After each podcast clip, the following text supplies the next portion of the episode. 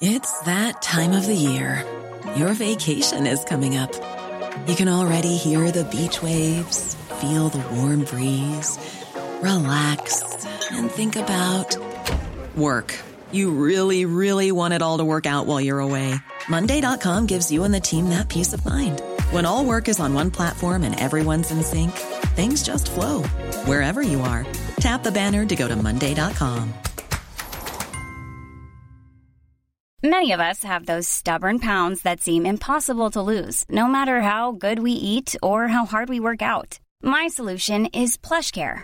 PlushCare is a leading telehealth provider with doctors who are there for you day and night to partner with you in your weight loss journey. They can prescribe FDA-approved weight loss medications like Wegovy and Zepbound for those who qualify. Plus, they accept most insurance plans. To get started, visit plushcare.com slash weight loss. That's plushcare.com slash weight loss.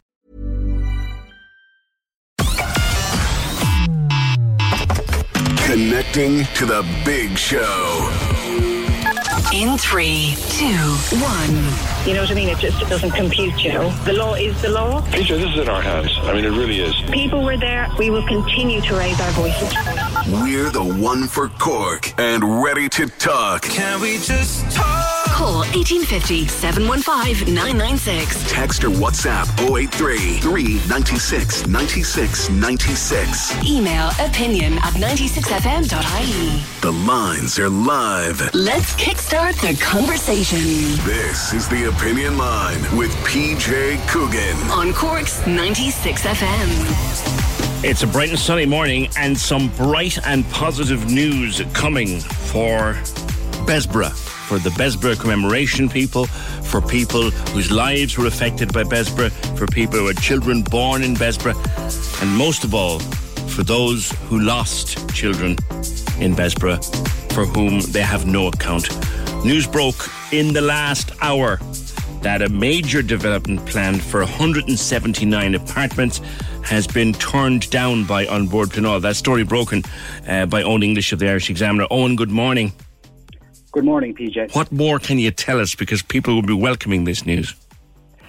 Well, PJ, uh, you've kind of summed it up in a nutshell there. Re- uh, basically, um, we had a development firm, MWB2, who had unveiled proposals last year for a large residential development on a privately owned site near the Folly on the uh, former Bessborough estate.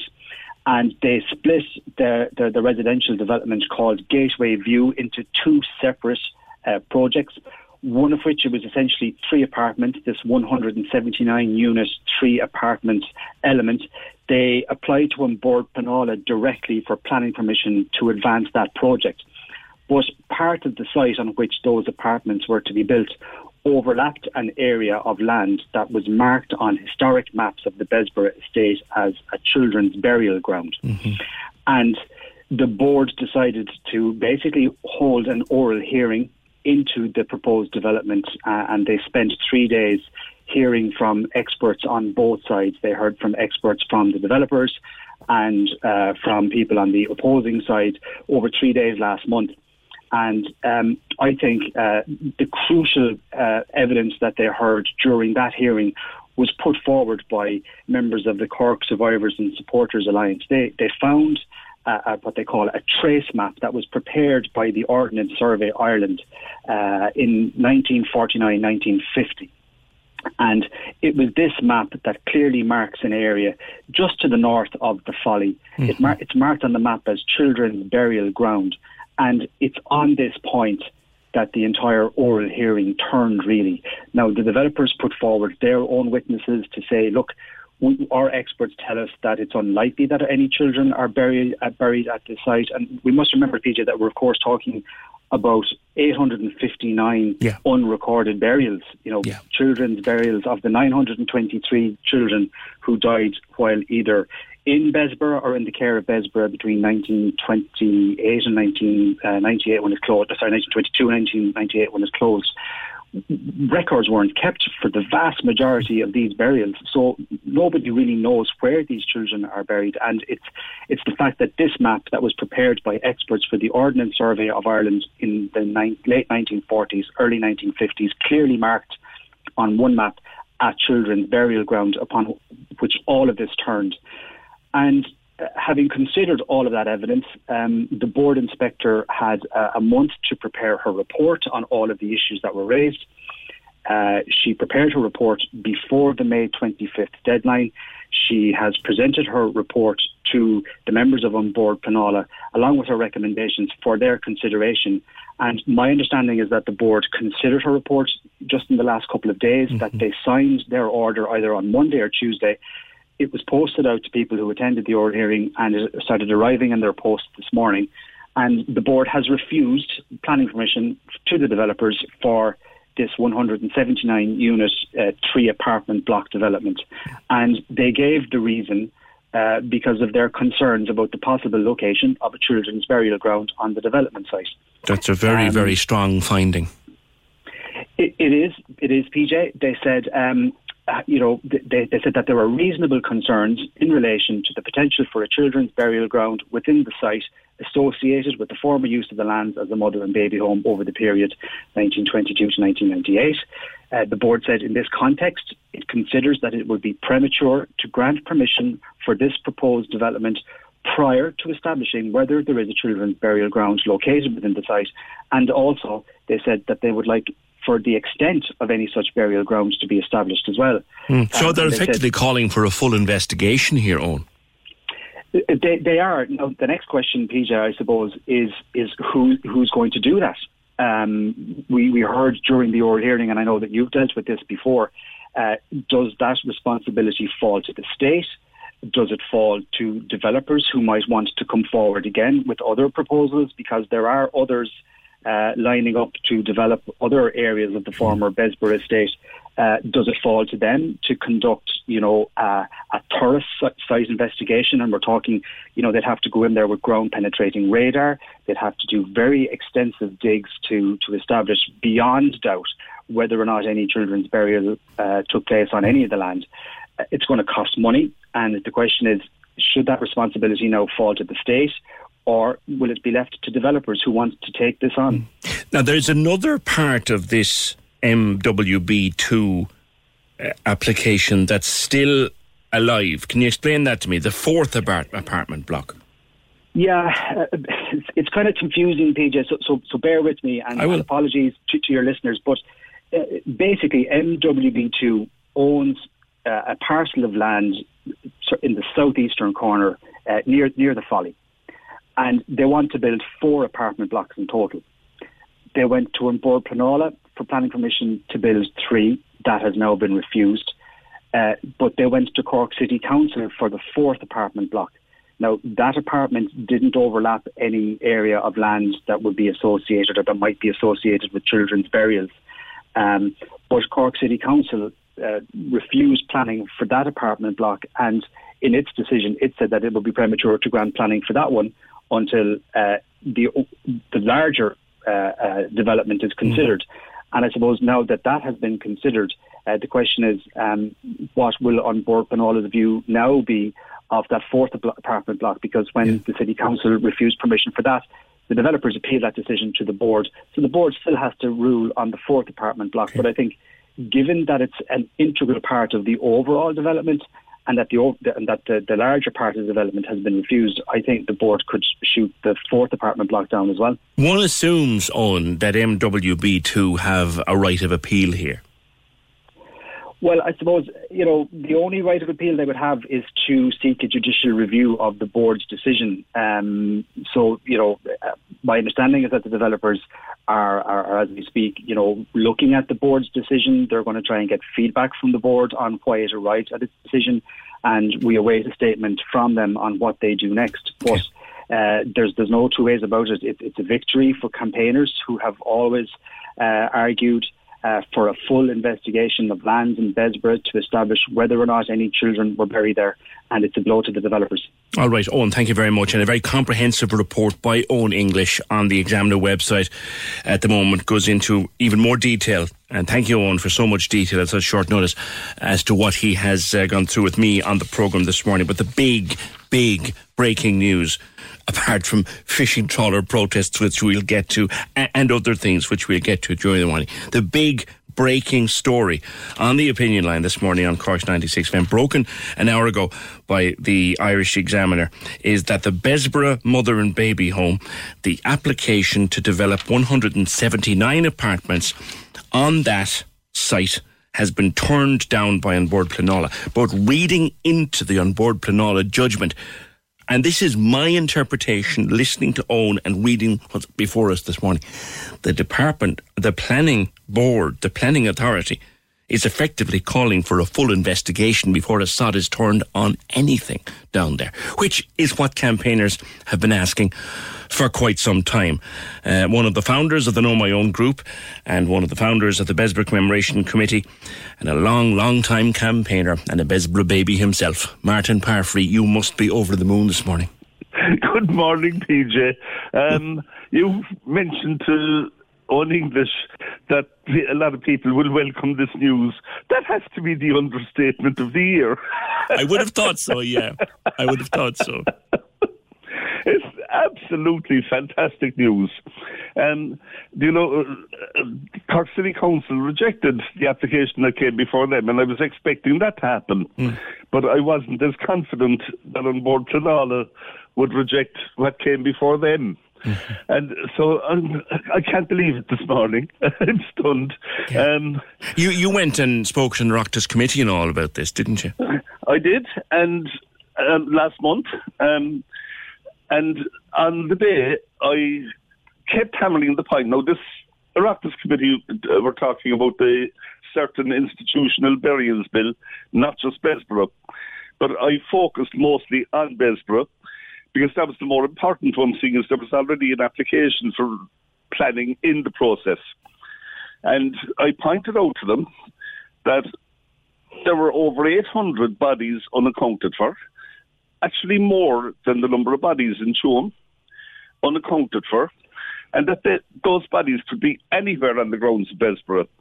Historically, we've heard of babies being passed out. Now, I mean, I, I did see the map that was referred to.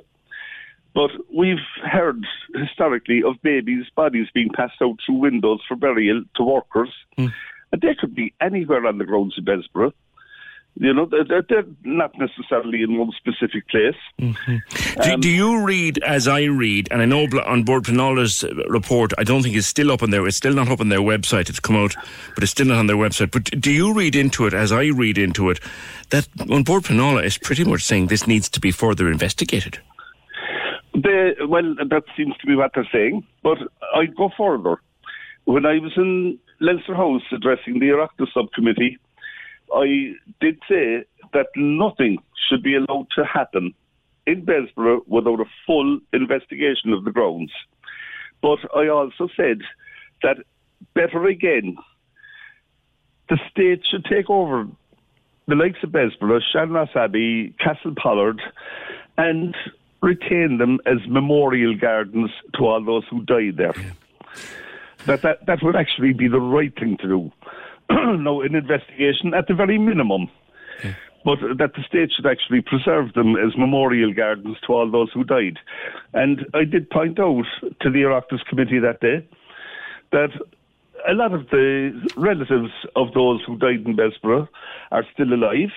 They're still trying to find out where their babies were buried.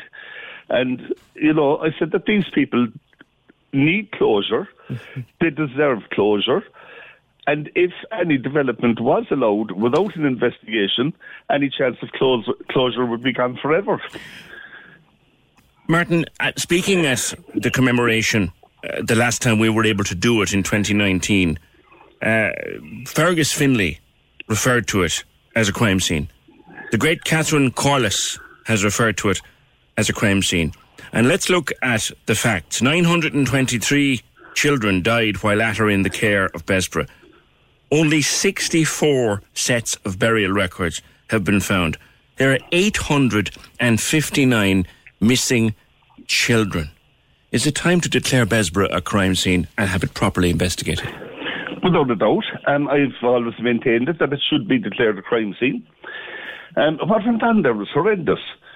You know, I mean, that number of babies, their bodies were just dumped callously um, probably without any religious ceremony. Uh, no markings on the graves. You know, they were just thrown out like a bit of trash. Um, and what, what was done there was horrific. It was absolutely shameful. Martin, this is, I, you and I have been friends for many years, and, and I've been a proud member of the commemoration committee myself for a number of years, so I cannot be unbiased on this. You, my friend, must be over the moon with, with joy this morning, and many others beside you. You'd better believe it. I've already spoken to one or two of them, yeah. and they're absolutely thrilled. Yeah, okay. um, this, I mean, this battle has gone on for so long. I mean, long before MWB2 ever appeared on the scene. This battle has been going on. But, you know, it's great to see that that right is being done at last. And that's about the best way to, to, to, leave it. Martin, thank you very much. Martin Parfrey, founder of the Know My Own organisation, founder of the Bessborough Commemoration Committee, of which I too am a very proud member, and I declare open hand on this. I'm totally biased on this story. I cannot be any other way. I too am ecstatically happy with this decision this morning. Look, it might be appealed, it might not but this is the right thing has been done. And remember this: if we read in, our, if you're if you're still cynical, or skeptical. If we read in our newspapers that there were 859 missing children somewhere else in the world and nobody was looking for them or nobody was trying to find out what happened to them, we would be outraged. We don't have to look outside of the city bounds for such a scandal. Thank you, Martin, and thank you, Owen. 1850 715 6. Remind you once again on the Examiner website this morning, Owen has a very, very detailed reportage on this uh, decision by An Bord Pleanála. 1857 15996. I'd love your thoughts. I would love your thoughts. Ah, there's my friend Carmel Cantwell. Carmel says, What a morning. I'm shaking at the decision to refuse planning. Today, the children were listened to we may still have a way to go and get to get to the, get them justice. May they rest in peace. And William, thank you for guiding me. William is her brother. Thank you, Carmel. Can we just talk? The Opinion Line on Cork's 96 FM. With Dairymaid Premium Spread, 100% natural and made in Cork using West Cork cream. You guys ready? Watch out, watch out. Big Drive Home, weekdays from 4. On Cork's 96 FM. Hey, it's Lorraine. Make sure to join me weekdays for four hours of the best music mix. I've got the biggest prizes up for grabs. You pick the playlist on the takeover, and there's always a celebrity or two revealing the unexpected. Every summer I'd be going to the bog and doing turf. I can confirm a tea break at the bog is the best. I'll talk to you weekdays from 4. The Big Drive Home. Let's talk business with Ford Lease. Hassle free vehicle leasing. Search Ford Lease to find out more. The Big Drive Home. On Cork's 96 FM. By text here, and this is a particularly good text, I'm going to read it. If a single body, if one body was found in a house, they'll seal off the house and investigate. Why should this be any different? 1857 996. We heard the news last evening that the Mercy Hospital, or Mercy University Hospital, to give it its modern name, but the Mercy, as it'll always be known, is now involved in this ransomware uh, attack, this cyber attack. Mercy Uni- University Hospital has secured an injunction from the High Court restraining any of its data from being shared, processed, sold, or published. Now, the court case is one thing, but I want to get a technical view on this. Ronan Murphy from Smart Tech 24 7. Ronan, good morning to you. Good morning, PJ. Is this part of what we began to learn about two weeks ago, or is it something separate? No, it's part of it. It, it, it. It's definitely part of it. The timelines are the same. The ransomware is the same. The techniques are the same. Um, so it is part of it. I think where there's a degree of ambiguity here is that the data in the Mercy um, is outside of the realms of the super injunction that Paul Reid and the HSE got. So uh, they've had to get a separate injunction to protect themselves from from the specific data, which is outside the, the ring fence of the, the first injunction that was was uh, ordered. And this is because of the nature of the Mercy itself, in that it works with the HSE, but it's not actually part of HSE. Correct, absolutely. So what what what does it? What what was found, or do you know? As in, when what you did say they what found? They found they found messages, and they found messages on their systems. Well, I mean, they had the exact same problem that the HSE had. So what you have to remember, PJ, is when you look at the health service, it's a it's a hub and spoke model, um, uh, meaning that you've got the mothership, and then you've got lots of different um, connections going out from the mothership to various different hospitals, right? And that's that's so that they can share centralized systems like radiology and cardiology and all these different platforms. Um, and some of the hospitals were success. So when these guys got in, right, to the HSE, they they were in there with unfettered access. They could do what they like. They had the run of the place. So what they firstly did was they tried to, you know, not only scope out the HSE, but they tried to figure out where else there was value that they could compromise easily. And um, some of the connections to specific hospitals were, were, were stonewalled, right? There was security in place. Some um, didn't have that security. And in that instance, they would have gotten in they would have done exactly a replica of what they did inside the HSE. They would have uh, stolen the data. They then would have encrypted it, and then they would have left a note. So um, uh, the the big issue here is that it's um, it's it's the same problem, but the legal injunction isn't covering them. You know. Now, I would be inclined to think, Ronan, that the kind of people who do something like this don't give a tuppenny curse about court injunctions anyway. You're right, but you know it is the, the injunction is very important. I know. I, it, to be honest, it's a little bit of a of of of a, a running joke amongst people that they serve the injunction on them. But in fact, there's method to the madness, right? Because the society we now live in, everything propagates via uh, social media. So, for example, you know, there's a lot of talk uh, about this being a double extortion. In fact, it's not a double extortion; it's a triple extortion. And the reason it's a triple extortion is they're trying to extort you, number one, to decrypt your data. Number two, they're trying to extort you not to leak the data. But then number three, they actually extort victims of the data by trying to embarrass them or shame them into giving them money. Um, so it's a triple extortion case. It's not a double extortion case. And why the High Court injunction is important is that how they will try and embarrass people, for example, should you have a, you know, a sexually transmitted disease or something else, they would try and send it to all of your connections on Facebook or Instagram or any of these social media platforms. Um, and what the injunction does is that puts tremendous pressure on the social platforms not to allow the propagation of that data. And indeed, it means that if, you know, if someone tries to send it to you on WhatsApp or a text message, they would also be in serious trouble. So it means that that triple extortion aspect to this it makes it more difficult for them to to, gotcha. to, to make that work, you know. Because I was wondering when I heard about when. I, I, was- I was wondering when I heard, and I think a lot of people would have been, Ronan, wondering about a High Court injunction. Like some shower of thugs, cyber thugs over in Russia aren't going to be too bothered by a High Court injunction. But, but the explanation of if they found something, for example, in my file in the Mercy that they could use to extract money from me by way of threatening embarrassment, that prevents that from being shared.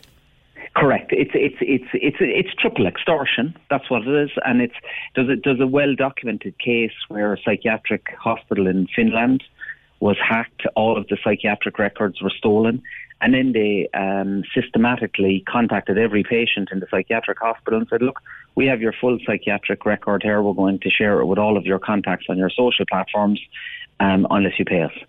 And it was a huge scandal in Finland. So that was triple extortion. Um, the, it went all the way from being the hospital to the data to the user. And um, what this does is this this this kind of puts the the, the mediums to facilitate that Right. extortion. It puts them under inc- incredible legal pressure to you know to be on top of their game so it doesn't happen. what it bears down to if I see a, if I see something on social media that is defamatory and I rebroadcast it here in the program, I'm also guilty of defamation. It's something along, it's something along those lines. Uh, Ronan, while I have you there, we heard in the last week or so about encryption keys and and where it came from and and what what it, so where are we now as compared to where we were uh, two, two weeks ago we're still in a mess but is it less of a mess or what's the story Yeah, it's fascinating. It's a fascinating development, uh, PJ. Um, I mean, I have not seen this happen before. It was um, this came from left of field, And there's a lot of speculation. Firstly, of why the decryption key came. Right, some people are saying they paid. Some, you know, I, I, it's it's kind of obvious they didn't pay. Um, I personally believe it was pressure from the Russian government um, uh, that made them give up the decryptor key to try and get the health system back up and running. Um, the having access to the keys has substantially um, improved the situation. It's a very bad situation still, Mm-hmm. but it has substantially improved it. I mean, they will get the systems up and running um, much quicker as a as a consequence of having it. But nonetheless, it is still going to be a, a slow and protracted Right. um, uh, mess trying to get the whole thing back up and running. Is but it still system by system, computer by computer, laptop by laptop? Yep, it sure is. It's it's so so it's it's it's a couple of things, right? So if you're a hospital, let's take the Mercy for example, where they've had their data encrypt, encrypted, they now have to go through a process of trying to decrypt that data and get the whole thing back up and running. So they're obviously going to be uh, on the back foot. Um, other hospitals who haven't been um, encrypted, they have to go through a process of ensuring that these guys haven't um, managed to p- put any surprises inside in their network. So they have to do a forensic sweep from A to Z and make sure that, that, that they're not in there and that when they do switch everything back on and when they do connect back up, that they're actually protected.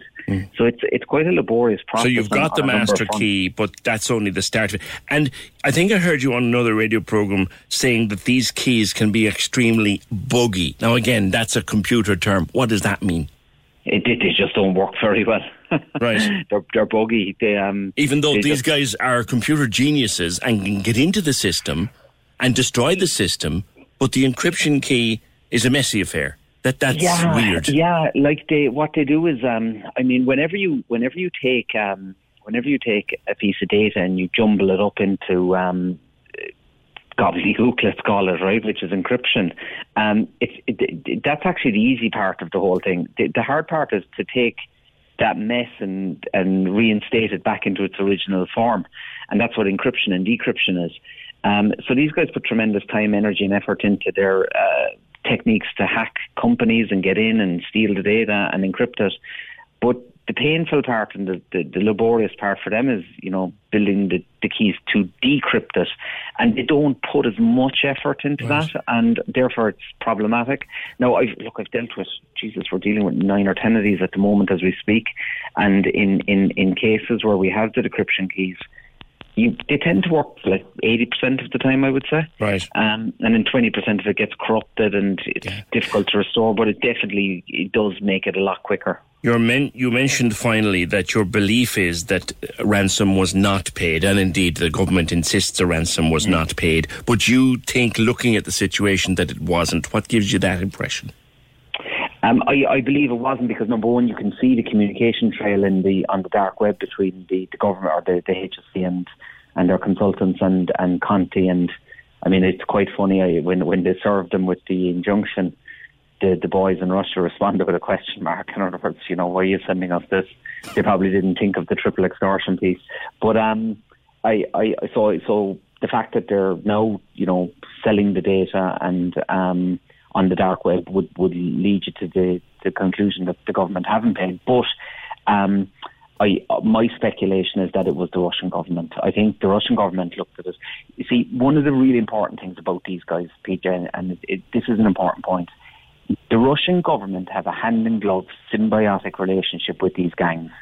These gangs are incredibly useful to the Russian government because if these gangs attack a health service or an electricity grid or a water supply in a country, it undermines people's fundamental trust in their government to protect them. And that's very helpful if they want to destabilise the UK or they want to destabilise North America or some other part of the world. Um, there's typically, you know, relatively warm relationships between Ireland and Russia. We're in the midst of a global pandemic. We're a small country. We're neutral. Um, and the fact that our health service has been brought to its knees, I think Russia have looked at that and they said, you know what, this isn't a good look, uh, despite, uh, you know, all despite we just hijacked their plane. Um, I think we should, you know, uh, the word has come down, give them the decryptor. That's my personal view. I could be completely wrong, but if I were to... Makes if I were to sense.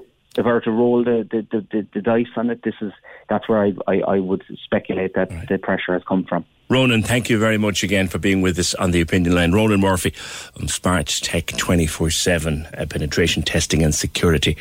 Uh, one of the foremost experts in cybersecurity in the country at this stage. Uh, thanks, Ronan. 1850 715 996. Can we just talk? The Opinion Line on Cork's 96 FM. With Dairy Made Premium Spread, 100% natural and made in Cork using West Cork cream. All the stars on one show.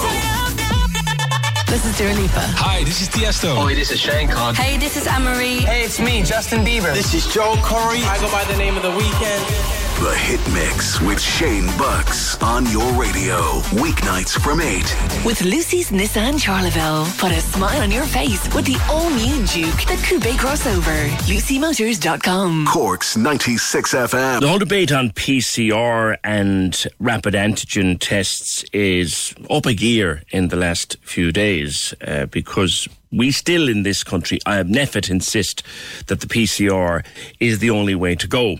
And you remember a couple of weeks ago when Lidl started selling PCR uh, antigen tests that uh, it NPHET weren't exactly happy about it. There's, there's something going on in this country with regard to rapid antigen testing. The rest of Europe seems to be using it. The airline industry is calling for it to be used. And yesterday in the Dáil, uh, the youngest TD in the House, uh, Cork's James O'Connor of, of Fianna Fáil, raised the issue. James, good morning to you. Good morning, PJ. Now, it is a strange debate in this country in that rapid antigen testing, our, our public health authorities just don't seem to like it very much you know, you hit the nail on the head there, PJ, in regards to that. Uh, there seems to be a lot of discussion going on in political circles around PCR and rapid antigen testing. Uh, rapid antigen testing is something I'm a huge supporter of. Uh, I am because I think it's going to allow us to return to a degree of normality a little bit sooner than what others would have planned. So I'm talking about people getting back to sports matches, but particularly for international travel. I think it represents an enormous opportunity for us to get people back into the skies, hopefully at the end of the summer when the digital green certificate is implemented. And there are huge benefits of using antigen testing over PCR testing in terms of the timelines that it requires and also, PJ, the costs, which is a very important point that has to be made. Your issue, though, really, or the government's issue, James, of which you're a member, of course, is that NPHET, the advisory body set up to advise the government on these things, NPHET doesn't like antigen testing. That seems to be very, very clear. It is. Uh, you know, that's something that I personally have quite a problem with. You know, gov- the government prioritised the implementation uh, of an actual focus group through a, a, a, report to look into this issue by Mark Ferguson, Professor Mark Ferguson, who was head of the Science Foundation of Ireland. Uh, there wasn't a full agreement amongst the members of the team that he had assembled, but the majority were in favour of having a, a, antigen testing system to complement the PCR system. Uh, we have seen antigen being used in limited settings, such as for people working, for example, in the National Children's Hospital. Uh, many of the builders and construction workers workers on that project uh, were using antigen testing. It's been hugely successful. And PJ, a really important point to make. Uh, there are obviously arguments against antigen. I accept that. I think uh, you, you, you could appreciate, and others can too, around its accuracy.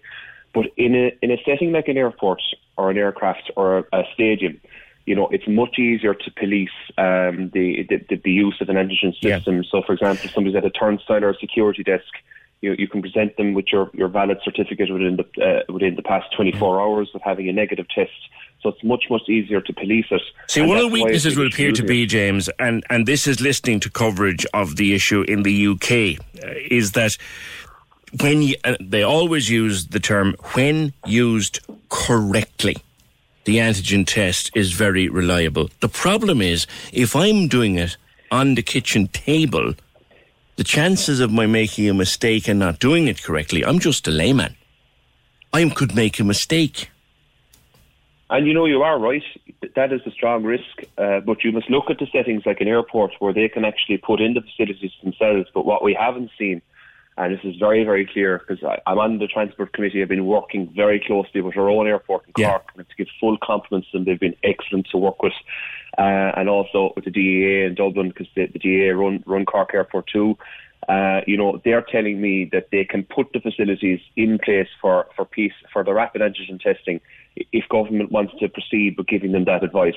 Uh, and obviously, what seems to be holding everything up here uh, is NPHET's position on this. And what we will see this week, PJ, it's very, very important to say to people.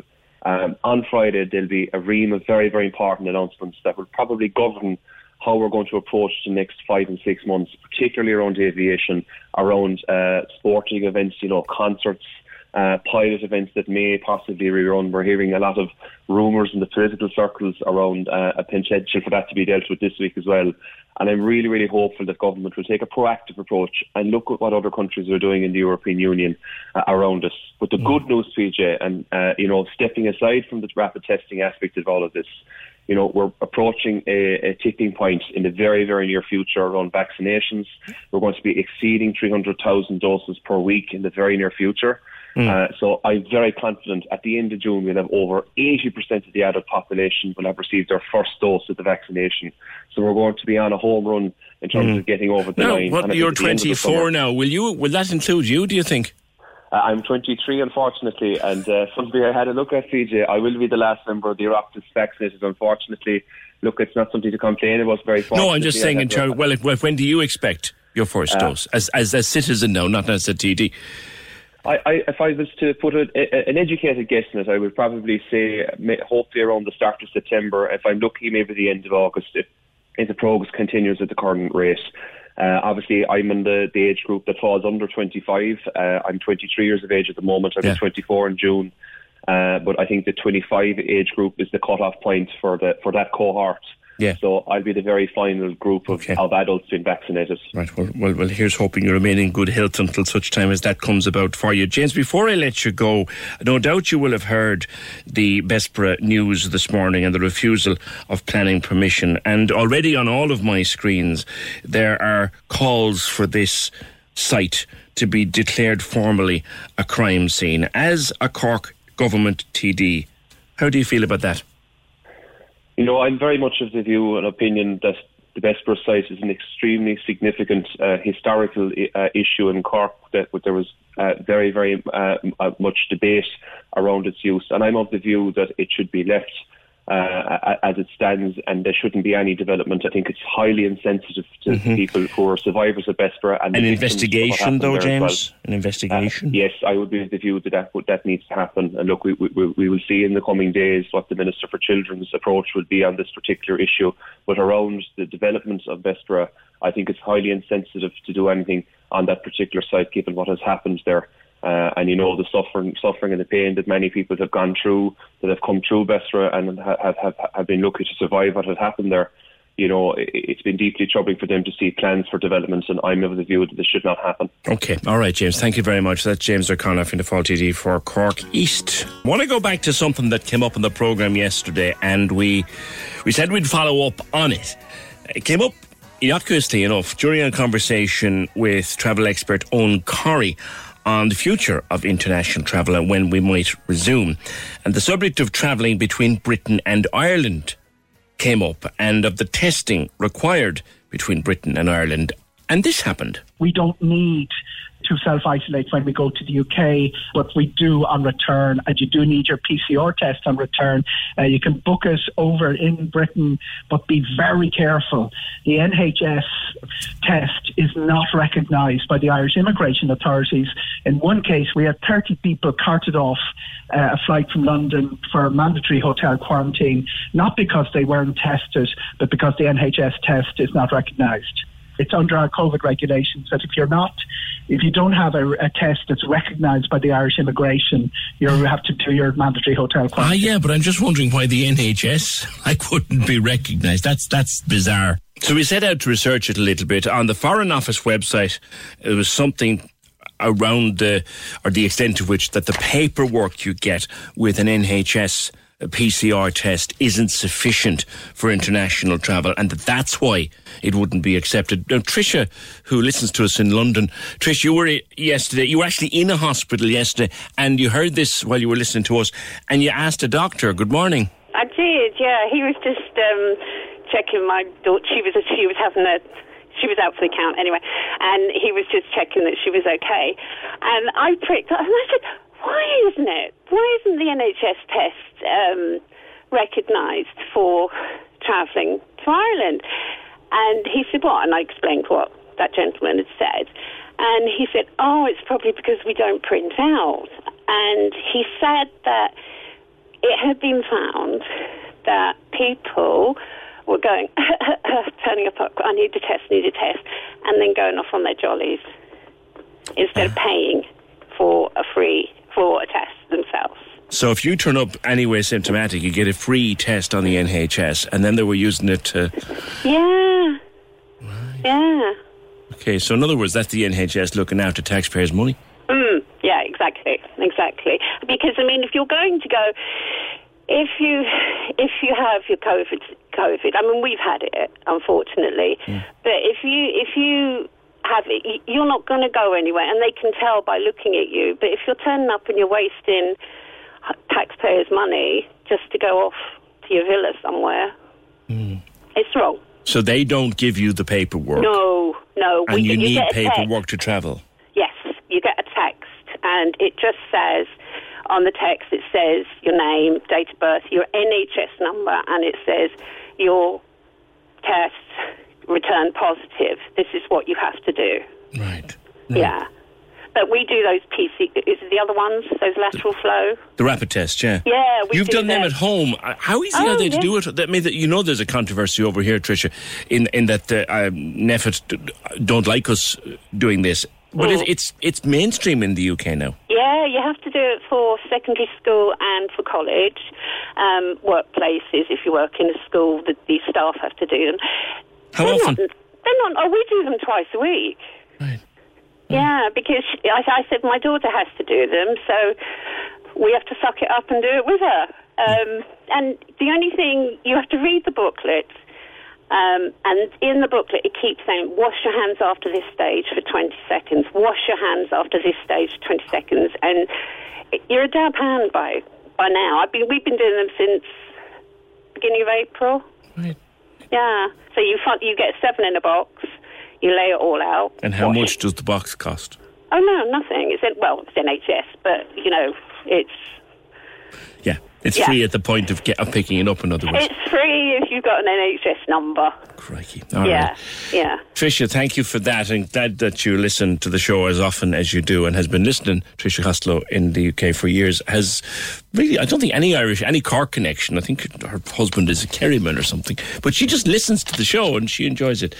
So there you go. The NHS is doing its job, protecting taxpayers' money. It doesn't print off the the result of your PCR test. When you go to fly, you're required to have a printed result of a PCR test. So it doesn't do it. And the reason it doesn't do it is because people were going into the hospital, getting a test, getting a clear test, and going off on the holidays and wasting taxpayers' money. Good on the NHS. Can we just talk? The Opinion Line on Cork's 96 FM. With Dairy Made Premium Spread, 100% natural and made in Cork using West Cork cream.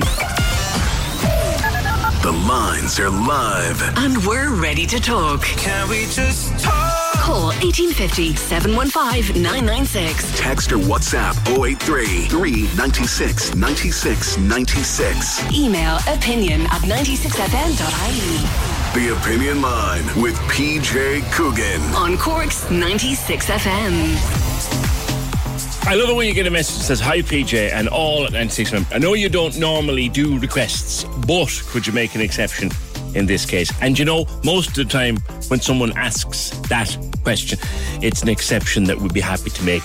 And this is no exception to that rule. My mom, Mary Nagel, is 87 today. She's in the fantastic care of the Douglas Nursing Home, loves the show, listens every day, and could we say hello and give her a shout out and all the best to 87 year old Mary Nagel, who I'm sure could probably teach us all a few things about life and common sense. And that comes from daughters Betty, Joe, Bear, and daughter in law Mary, and all of the grandchildren. Happy birthday to Mary. 1850 715 996. Pat Buckley, uh, Cork East TD, has been on to say, delighted to hear the good news about Bessborough. Um, and of course, if you missed it, if you've missed it this morning and missed the news bulletins, the apartment block planning permission for the apartment block planned at Bessborough has been rejected by An Bord Pleanála, and campaigners are absolutely ecstatic with that news. And a lot of pressure now mounting for it to be declared a crime scene. A number of people have said in the past, including the great Catherine Corless, that it should be declared a crime scene and it should be investigated by the Gardaí. Because if we had one body that could not be found of an adult, then we would investigate it to the last. But we have 857 bodies of small babies that cannot be accounted for. We don't know where they are. There are no paperwork for any of them. And that in itself, and let us never forget that, to dispose of a body without keeping a record is a crime. So let's have Bessborough declared a crime scene. I wonder what you think about that. Uh, people will say, oh, it's too late. Who are you going to hold accountable? That's not the question. Should we declare a crime scene? 1857 15996. Sometimes women want to become a mother without a partner. They have no partner.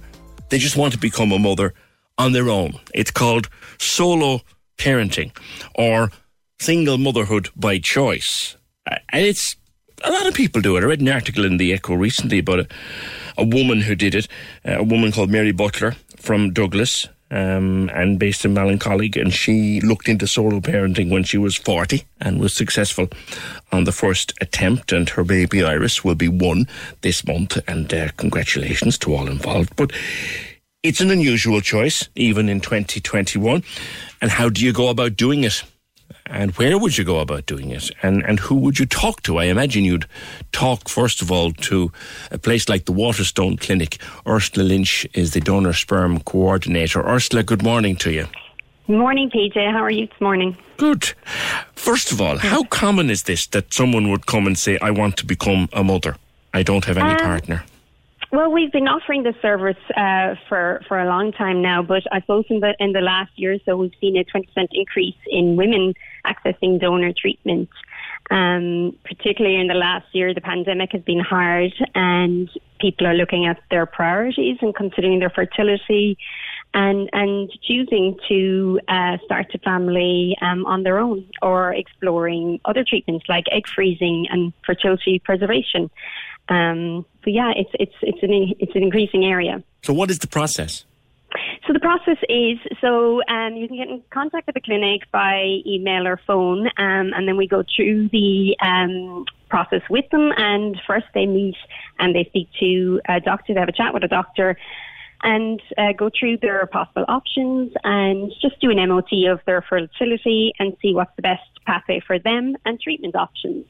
And then following that, then um, anyone considering doing um, sperm donation, we make one session with our counsellor mandatory so that you can explore and consider and just, you know, explore the options that are comfortable and their decisions for them.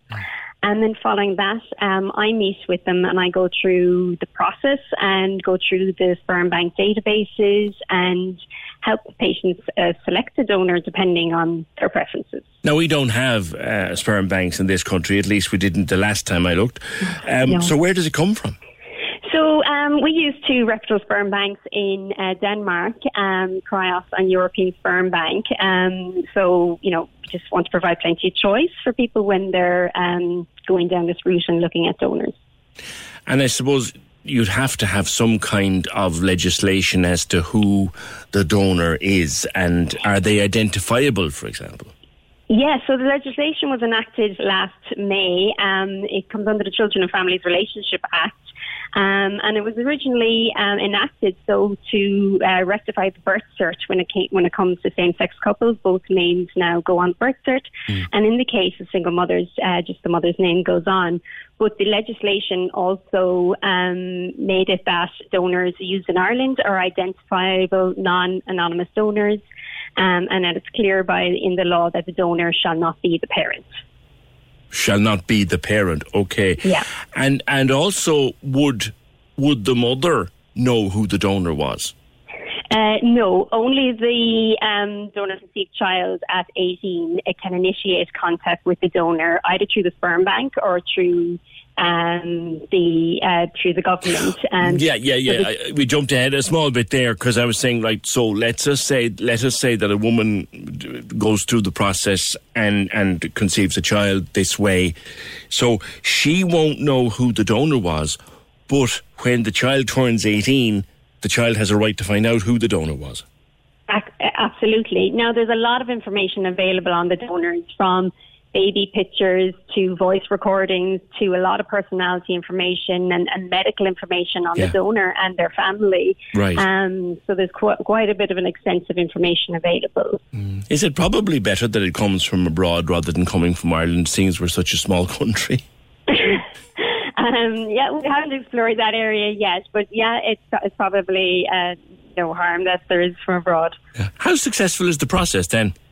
Um, so, with all fertility treatment, success comes down to the ovarian function and the age of the of the woman you're dealing with. Um, but um, success rates with donor sperm can be quite good, um, as a lot of the women we're dealing with don't come with fertility issues. Um, so, the as I said, the success rate depends on age and type of treatment. Right. So, for example, you can use um, IUI or IVF with donor sperm. So, IUI with donor sperm has about a 30% success rate.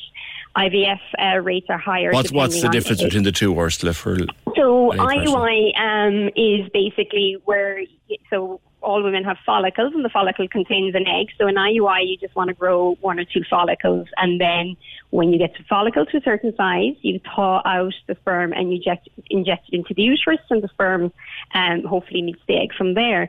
In IVF, then you want to grow a higher number of follicles, and then once they're ready, you take the eggs outside the body and you expose them to the sperm, and then they become a fertilized egg, which is called an embryo. And then we watch the embryo development and choose the very best embryo to put back then, um, and and then Okay. uh, yeah. So there's two processes. How Two much processes. does all of this cost, Ursula?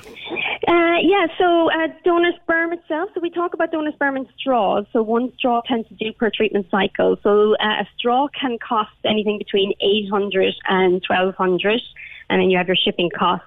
Treatment then um, will vary. IUI is about 900 euros per cycle and IVF is 5,000 euros. Gotcha. Yeah.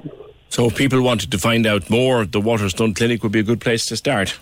Absolutely. Yeah, absolutely. We can help them explore their options. What's the website? Uh, waterstoneclinic.ie. All right, listen. Ursula, thank you very much for that. That's Ursula Lynch. She's the donor sperm coordinator at the Waterstone Clinic in Cork. Just in case you're thinking of becoming a mother off your own bat. Costs a few quid, but quite successful. And they've solved that problem that when little Johnny or Mary sits down at 18 and says, okay, ma'am, I get it, right? That you decided to have me on your own. That's fine. But actually, you know, who is the other fella? Because I'm entitled, well, under law now, the child has an entitlement to know on turning 18, an entitlement to find out whatever is on file with regard to the donor partner. 1857 15996. Can we just talk?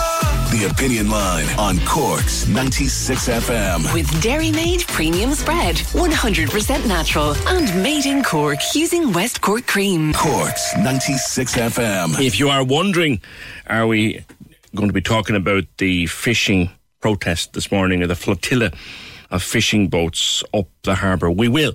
We will. We're just waiting for an opportunity for Fiona to be free to speak with us. She's down there and it is spectacular. The, I've seen these before. They did one a number of years ago when a ridiculous quota rule was forcing them to throw perfectly good fish back into the sea uh, for size reasons. And I remember they came up the river, up the harbour, and it was spectacular. It was a beautiful sunny day when they did it, a bit like today. And they came up into the harbour and they gave out on Patrick's Bridge. They gave out tons of the most gorgeous fresh fish as a protest because they said otherwise it goes back in the sea. We we can't we can't sell it. So when they get together and they do this, it's it's spectacular to watch. And the Irish South and West Fish Producers Organisation are running this event today. So we'll catch up with them at some point uh, in the morning. So worry not to do with that. Also, we'll be taking some more uh, later on on Bessborough. And again, that is the big happening news story that you might have missed if you're just coming on scene now. Where's your notes from your parents and all that? But anyway, the plan to build apartments at Bessborough on the former mother and baby home site has been rejected by An Bord Pleanála. This is for the 179 apartments that was being planned by MWB2, the developers. Uh, the Bord Pleanála came down and said it is not satisfied that the site has not previously been used as and does not contain a children's burial ground. It has reasonable concerns in relation to the potential for a children's burial ground. That's a very, very stark finding and a very welcomed finding, very much welcomed finding by uh, An Bord Pleanála. We remind ourselves, of course, 859 children unaccounted for. 859 children unaccounted for at Bessborough, which is more children than Tuam. And we should never forget that. And remember when Tuam started, and I was talking here with um, Ali, the journalist who broke that story, working with Catherine Corless. They broke that story about Tuam, 720 something. And I remember asking her at the time, I said, This is only the tip of the iceberg, isn't it? And of course it is, because there's 859 babies, little babies, tiny little babies, unaccounted for at Bessborough. And the great Catherine Corless, I must dig the clip out. I, I, don't have it to hand right now, but this will go on for a while. The great Catherine Corless said to me on the opinion line a little while back that that is a crime scene and should be treated as such because to dispose of a human body without keeping record is a crime. It is a crime to take a human body and dispose of it without keeping a proper record of that is a crime. So we are looking at 859 crimes. So are they surely worthy of Garda investigation? I wonder, I, I think I know a number of women who have gone to the guards to report their child missing, to say, look, the child died, but I don't know where the child is buried, or I've no notion of where my child is, or my child is missing. The reports have been made to Gardaí over the years. We'll follow up with this one because it's not going to be developed now. The report, I'm going to get the report on Bord Pleanála and just read it carefully because An Bord Pleanála seems to be delivering a very strong message this morning. Talking to Owen English from the Examiner, who broke the story early this morning. An Bord Pleanála is sending a very strong message when you read between the lines that further investigation is warranted here. Um, Burr says Bessborough is a crime scene. Government should hold its head in shame, give closure to all the families involved, and especially to those little angels. Well, you know, there was a time, there was a time when it was neither the done thing to discuss Bessborough, let alone what used to happen there. And it wasn't the done thing to discuss wrongdoing at Bessborough. It just wasn't the done thing. And a few people over the years put their head above the parapet. I was deeply privileged and am deeply privileged to call some of them friends. And they put their head above the parapet and they said what went on down there is wrong, wrong, wrong. And now in 2021, we know, all of us, that went on down there is wrong. And and I'm just giving a purely personal view here. I know it's supposed to be biased or unbiased. I can't be. That finding from An Bord Pleanála this morning is almost a demand to look at it more. That we need to look more. 859 little babies that we cannot account for. No paperwork exists and to, bur- to bury a human body without paperwork is a crime. Maybe it'll go somewhere now. Can we just talk? The Opinion Line on Corks 96 FM. With Dairy Made Premium Spread, 100% natural and made in Cork using West Cork cream. Oldies and Irish on Corks 96 FM is the big Sunday show on your radio. Big, big, big show, show, show, radio, radio, radio. Turn it up and take it easy with the best music mix for your Sunday morning. Sunday morning. Welcome along to the programme. Lovely to be with you on a Sunday morning. Oldies and Irish with Derry O'Callaghan. Sundays, 10 a.m. to 2 p.m. With Hidden Hearing, tuning you in so you don't miss a thing. And we've been doing it for over 30 years. Hiddenhearing.ie. Cork's 96 FM. Roughly translating Frank's message into usable English, what he was saying was that rather than paying 800 bucks to a clinic for a sperm donation, there's a few fellas around town who might be willing to provide. He didn't use quite that sort of measured language, but you know yourself. Thank you, Frank. 1850 715 996. So, you're sitting there at night, right? You've got a couple of kids. The kids are in bed. They're finally gone to sleep. All right? Finally. And you're wrecked, right? You're knackered. So you've got a half a glass of wine in front of you, and you are falling asleep on the couch. You have your phone in your hand and you're watching a bit of TikTok. And you go from one TikTok video to another TikTok video. Or else you might have something on the Netflix and you go, Will I watch one more episode? Or instead of holding on to the latest episode of Mare of Easttown until the weekend when you have more time, no, I'll just watch it now. I'll just watch it now. You know full well that at the end of it you'll be even more knackered. But you're not going up to bed because this is my time. I'm chasing children all day, cooking and washing and cleaning and wiping arses and doing homework and changing shoes and washing clothes. This is for me. Even if I will be wrecked in the morning. Do you know what they call it? I mean, they'll come up with a name for anything in 2021. They call it revenge bedtime procrastination. I what? Revenge bedtime procrastination. Catherine Hallisey, good morning to you. Good morning, PJ. I We've- love your introduction to that. We've all done it. Exactly. What? Why do we do it though? You know, there are so many reasons for this, and like the most common one is exactly like you say, suddenly you sit down and you've got this time for yourself, and, you know, most of us feel this unwillingness to give up this time. And even though we know sleep would be so much better for us, even though we know tomorrow would be a whole lot easier if we got more sleep, mm. it's just so hard to make that transition to do the right thing. Because the ultimate me time is the time you spent in the land of Nod, surely. I know, and especially when you look at you know the research on what sleep actually does for us, like there isn't a single part of your body that doesn't benefit from sleep, and the opposite is also true. There isn't a single part of your body that isn't harmed by actually stealing your own sleep.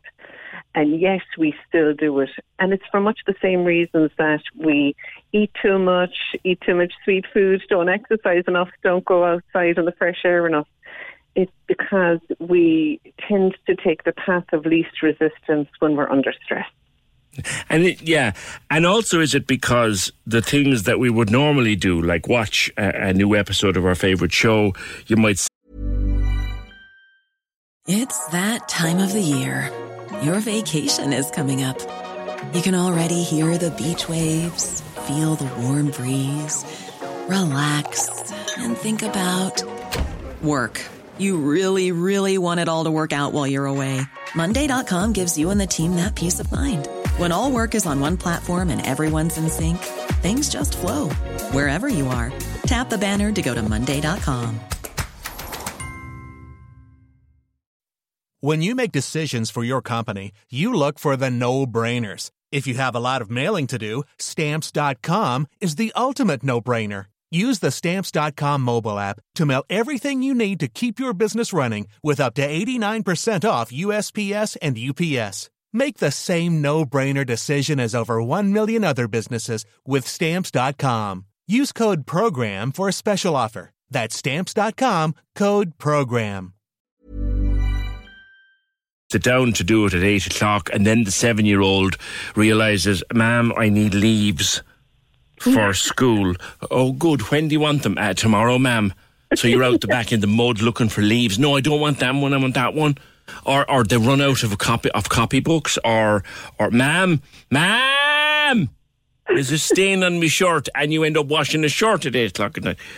So then you go, well, I'm going to watch my program now and blast and damn you. That's where it comes from, isn't it?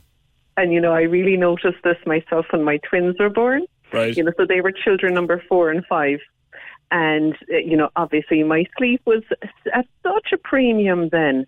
And yet it was the only time I had to myself. It was the only time that I was Catherine. I wasn't Mammy.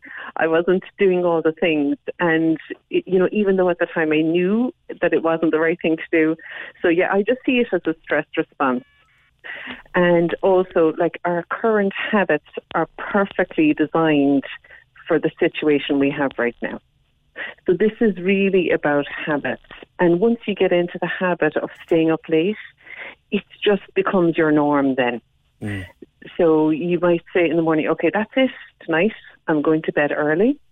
But unless you set yourself up to actually achieve that, you're just going to do the exact mm. same thing again because we're creatures of habit. And moreover, when you know that if you have toddlers or whatever, particularly toddlers, like, I mean, first light this morning was shortly after five o'clock. yeah.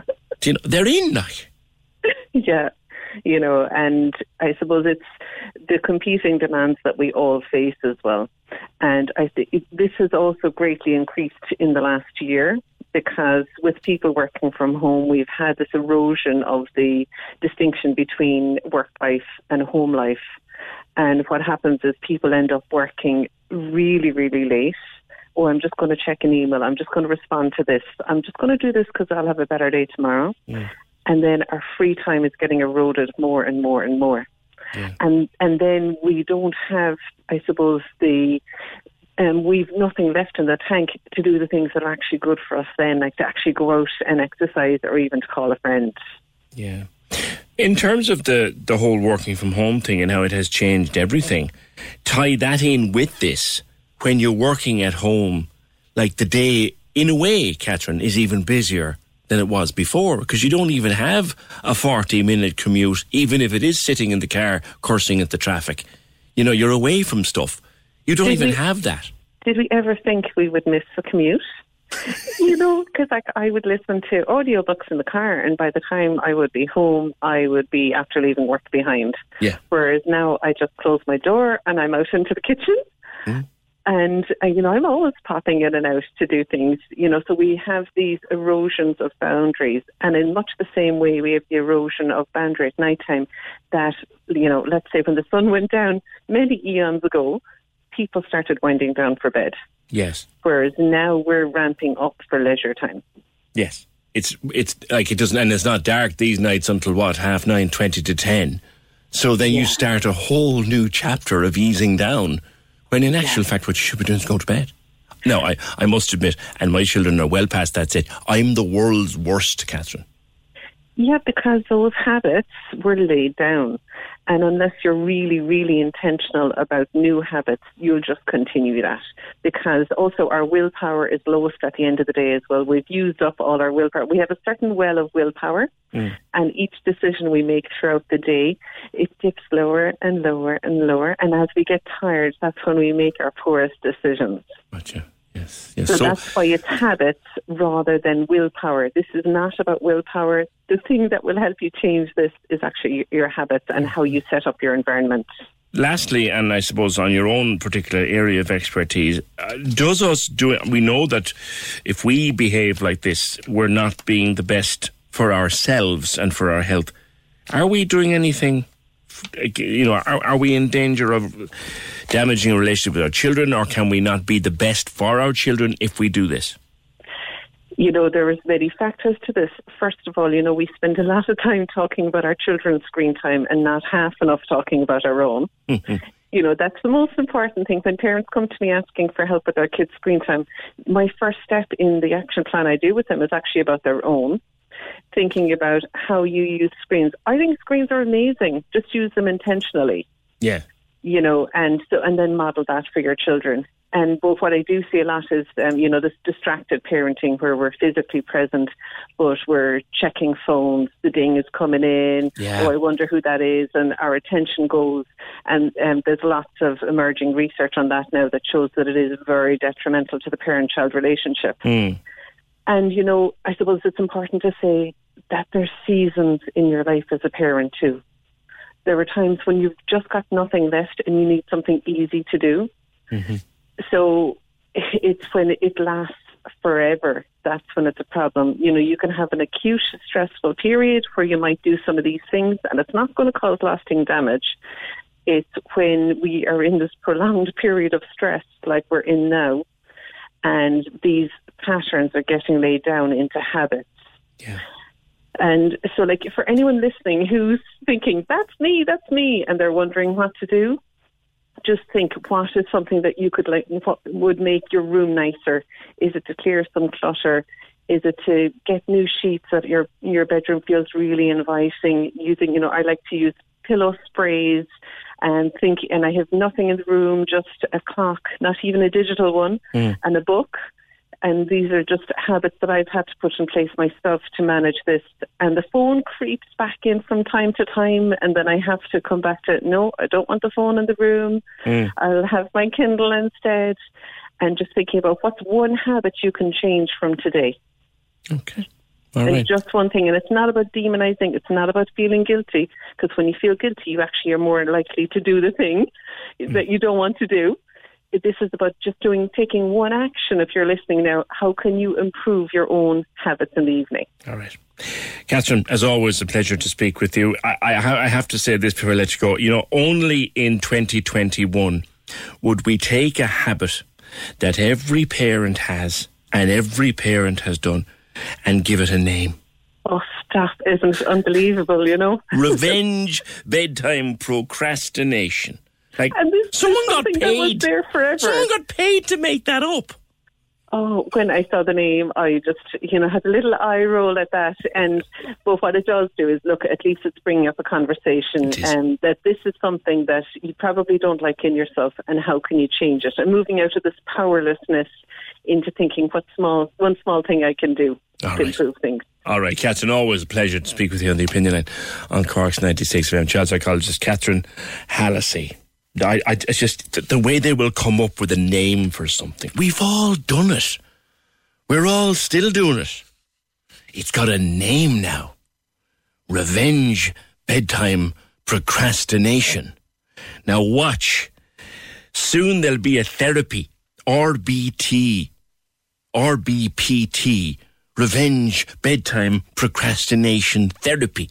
There'll be support groups for people who stay up late watching another episode of box sets instead of going to bed. It's fun though. 1850 715 996. Let us go to our beautiful harbour, Statio Bene Fida Carinis, as they say, because we have some traffic up the harbour this morning. Fishing trawlers. It's always. Apart from else, it's always lovely to watch them uh, coming up, uh, except in the w- winter when they're sheltering from the weather. But they're here today for a specific reason, and our Fiona Corcoran is with them. Fiona, good morning. Good morning, PJ. So, what's all this about? Okay, so there's a large flotilla of 50 trawlers and um, fishing vessels that have made their way from Roche's Point to here at Horgan's Quay at the port of Cork this morning. They left at 7 o'clock and they arrived in here just before 10 o'clock, and there's still some arriving in.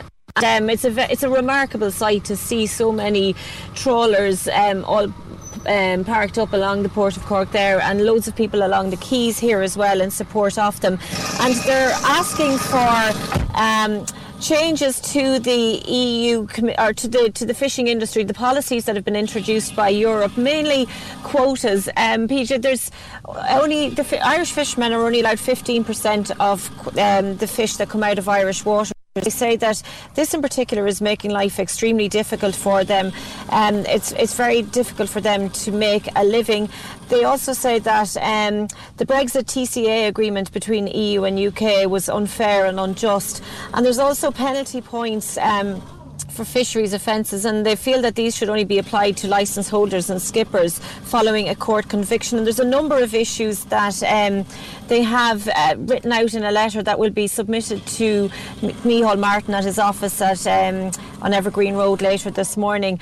Um, but the crux of it really is that it's become extremely difficult to earn a living out of the fishing industry, and there's fears that um, there will be up to 4,000 jobs lost in the sector if changes are not brought about soon Wow. by the Irish government.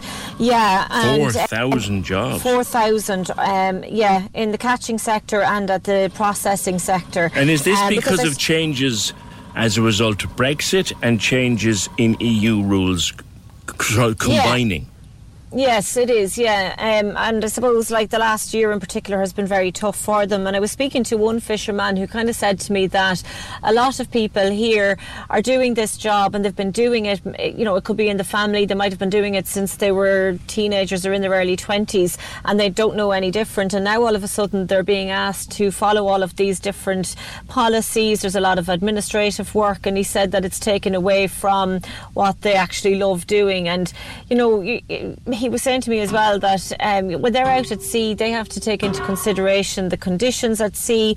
They may not be able to get back at a particular time, but there's all this red tape now that they have to follow and um, work through during the day, and it's making the the the career, the industry, very difficult for them. And you've been. And, You've been um, speaking to a number of them down there this morning. I have. So I've been speaking to um, Scott Farrell. He's a fisherman who he's from Dingle, but he fishes off the coast of Ballycotton. And I was also speaking to Dina Busher, whose uh, trawler uh, sank off the coast of Castletownbere just two months ago, and she was outlining the how Ava, difficult it's going it? to be. Yes, that's it, PJ. Yes. So I was speaking to her there on the show here as well this morning. Okay.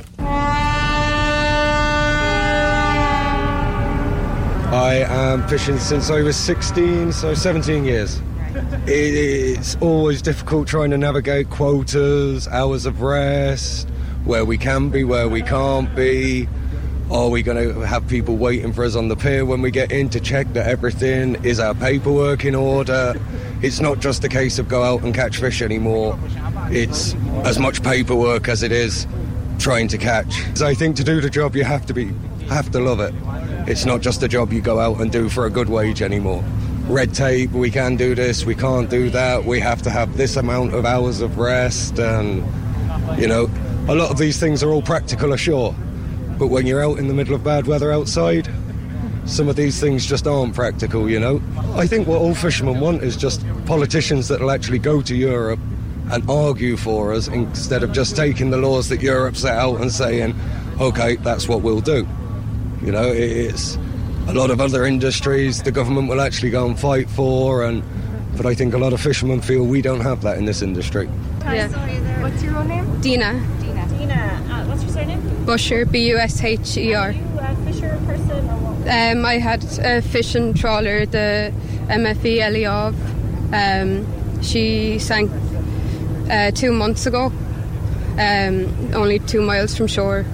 So it was a huge loss for our family. Um, and the way things are now in the industry, I, I, I can't see us being able to buy or build another boat again. And it, it's a great passion of mine, the fishing industry, and I'd love to be able to go back into it. Um, but it's near impossible at the moment. We we need more quotas, and you know, we're just we're constantly targeted by the authorities, and it needs to stop. We want him to revisit the common fisheries policy and to renegotiate our quotas. Um, the trawlers they're finding it difficult to hold on to crew at the moment so we were hoping that they could help with that and to look at the atypical working scheme again and um, yeah just the whole industry has to be relooked at like so well I I have a good education I, I have a master's degree in translation and I did work experience in Brussels and I know I have that behind me, but no, my heart isn't in that. My heart is in fishing, and that's what I want to do. Yeah, it is, it is frustrating, especially when we see how well other trawlers in other countries are doing. You know that they just they can land whatever they like, and we're left to struggle and That's sad. You can hear the the sadness in her voice, Fiona, can't you? Yes, PJ, and um, you know she's. Uh, um, a, a young woman, and as she said, you know, she's highly educated. She could go on and do other things with her life, but she doesn't want to. And that's the kind of message from the fishermen and women here today. And indeed, like you and me have both spoken to f- people who are employed in this sector over the years, and it's a real passion and love for the job, and it's in the blood in a lot of cases, and they don't want to go and do something else similar to farmers when they mm. were having their protest as well. They you know they don't want to have to go and do something else but it's just at the minute it's so difficult for them to make a living. And I was speaking to the partner of a fisherman here and she had driven all the way up from Castletownbere with her two little babies this morning and she was saying that you know they want um, a future for the children they'd love for them to be able to follow in daddy's footsteps That's right, because they want the, they want they're, they're born and they hope that they'll go to sea Mm. and carry on the fishing into the next generation. Fiona, I know that they have a, a letter of protest being handed into the Taoiseach's office there in Turner's Cross and all that. But a call to say, I missed them coming up. Where can I see the flotilla going out? When? Okay. Um, well, they're still here. They're at the port of Cork at the minute. Um, they're they're all moored up here, and they'll be here for several hours. I think they're inviting the public to come along at around midday to come and have a look and and, and chat to them and ask them questions. So um, I think there's 15 of them marching up to the Taoiseach's office, but they'll be here for a good few hours yet, I'd say. Um, Alright. So if you've missed them, just come on down to the port of Cork if you can, All right. and you'll be able to have a look at them. All right, Fiona, thanks very much for that. And, uh, and uh, their industry is being battered under the impact of Brexit and the impact of European rules. And they're saying, listen, our counterparts elsewhere in Europe are not under half the pressure we're under.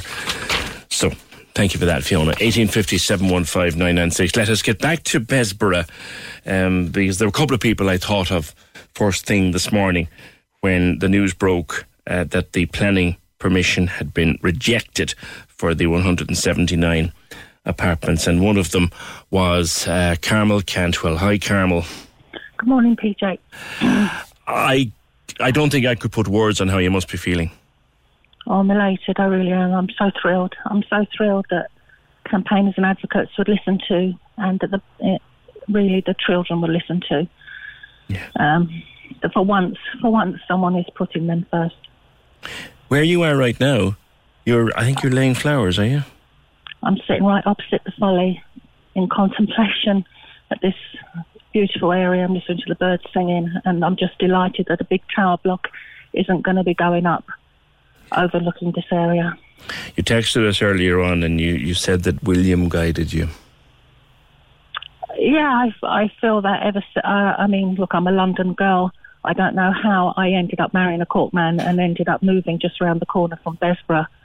Uh, I had had absolutely no idea um, that I had a, a brother born in Bessborough. So I don't. know, There's just been loads of coincidences along the way. You and I have spoken many times about the 857 babies for whom there are no records. For a long time, you had no idea where William was. You now know where he is. But there's 850 something more. We don't know where they are. We need to go further than this, don't we, Carmel? I really believe that we owe it to the children to find out their story. You know, what happened to them in their life and what happened to them in death, and ultimately where they're buried. Uh, I, uh, you know, it, I I don't think that we can just end it here. The commission, um, the commission's re- report didn't um, deliver, and uh, really we're none the wiser. Yeah. The the as I've been reading what I can glean from the Bord Pleanála uh, finding this morning, the, the the the board is kind of hinting as well that an investigation is needed before anything else happens here. Yes, um, well, certainly in terms of uh, before any building goes up. I mean, I would like to go one step further and just say right now a blanket ban on any building in this area. Uh, in a, make it a memorial park in memory of the children that died. And remember, there's 19 unaccounted women as well. And also all those women and children um, that went through Bessborough, you know, that come back every year now for the last six years where we've had our gathering. They come back. They come from all over the world now to to come to the commemoration. You're actually sitting in that very spot where we have the commemoration. Unfortunately, it probably won't be able to do it again this year because of COVID. But Yeah. But looking around it now and thinking of those afternoons, many of them warm, sunny June afternoons that we've had, Can you get inside the heads of the people who would stand there? How much this decision would mean to them, Carmel? Oh, look, it's it's just huge. I, I find it really even hard to put it into words. We're talking about little babies here, babies that didn't reach their first birthday, um, children that needn't have died. Uh, you know, they, they, they, were neglected for so long. Uh, it being so much that now they're being thought of. Yes. And that fo- that folly and that lovely, beautiful little patch where you're sitting right now, listening to the birds sing, and I've I've done it many times. That's their grave. Yes, I think all around. No one, no one knows. No, the, the 859 are unaccounted for. There's no documentation to say where they're buried. We know we have first-hand witnesses that can tell us some of the stories um, that children were buried on the grounds. Um, some believe that there is one big mass grave here. I actually think the children could be anywhere. Um, you know, and I remember hearing on your show a man telling a story of a baby that was put in a coffin of someone else and taken off the grounds, and that was in 1985, I believe. That's right. So, you know, there's all different scenarios. Yeah. Um, so many questions still to Yeah. be answered. Carmel, this is a very, very happy day for campaigners like yourself, and and uh, delighted that you could speak with us. Joining us from, and it's such a poignant. Thank you, Carmel, Carmel Cantwell. Such a poignant moment. She's joining us from the Folly, from the garden near the Folly, which is where the commemoration is generally held in June, usually held on a warm, sunny afternoon. And she's there contemplating the decision announced this morning. And I don't mind sharing with you, my own heart is bursting with joy at that decision.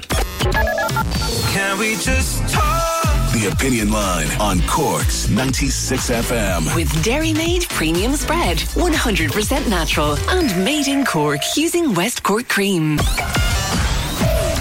The lines are live. And we're ready to talk. Can we just talk? Call 1850 715 996. Text or WhatsApp 083 396 96 96. Email opinion at 96fm.ie. The Opinion Line with PJ Coogan. On Cork's 96 FM. Do you know there's a change I never saw sort of sneaking in the side door or the back door or in the attic hatch?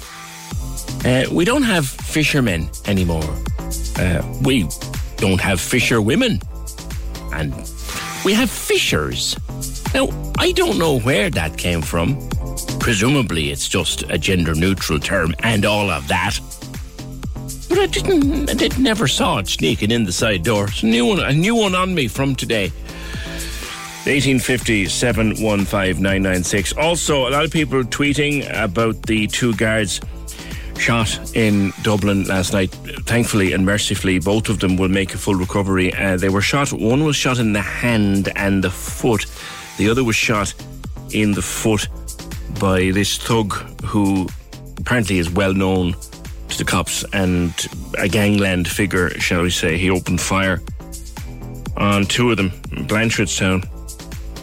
He was arrested after eventually surrendering. Taoiseach issued a statement saying he was shocked and deeply concerned to learn that uh, two Gardaí were injured in the course of their duties. Wishes them both a speedy recovery and thanks them for their service on behalf of the public, and indeed so say all of us.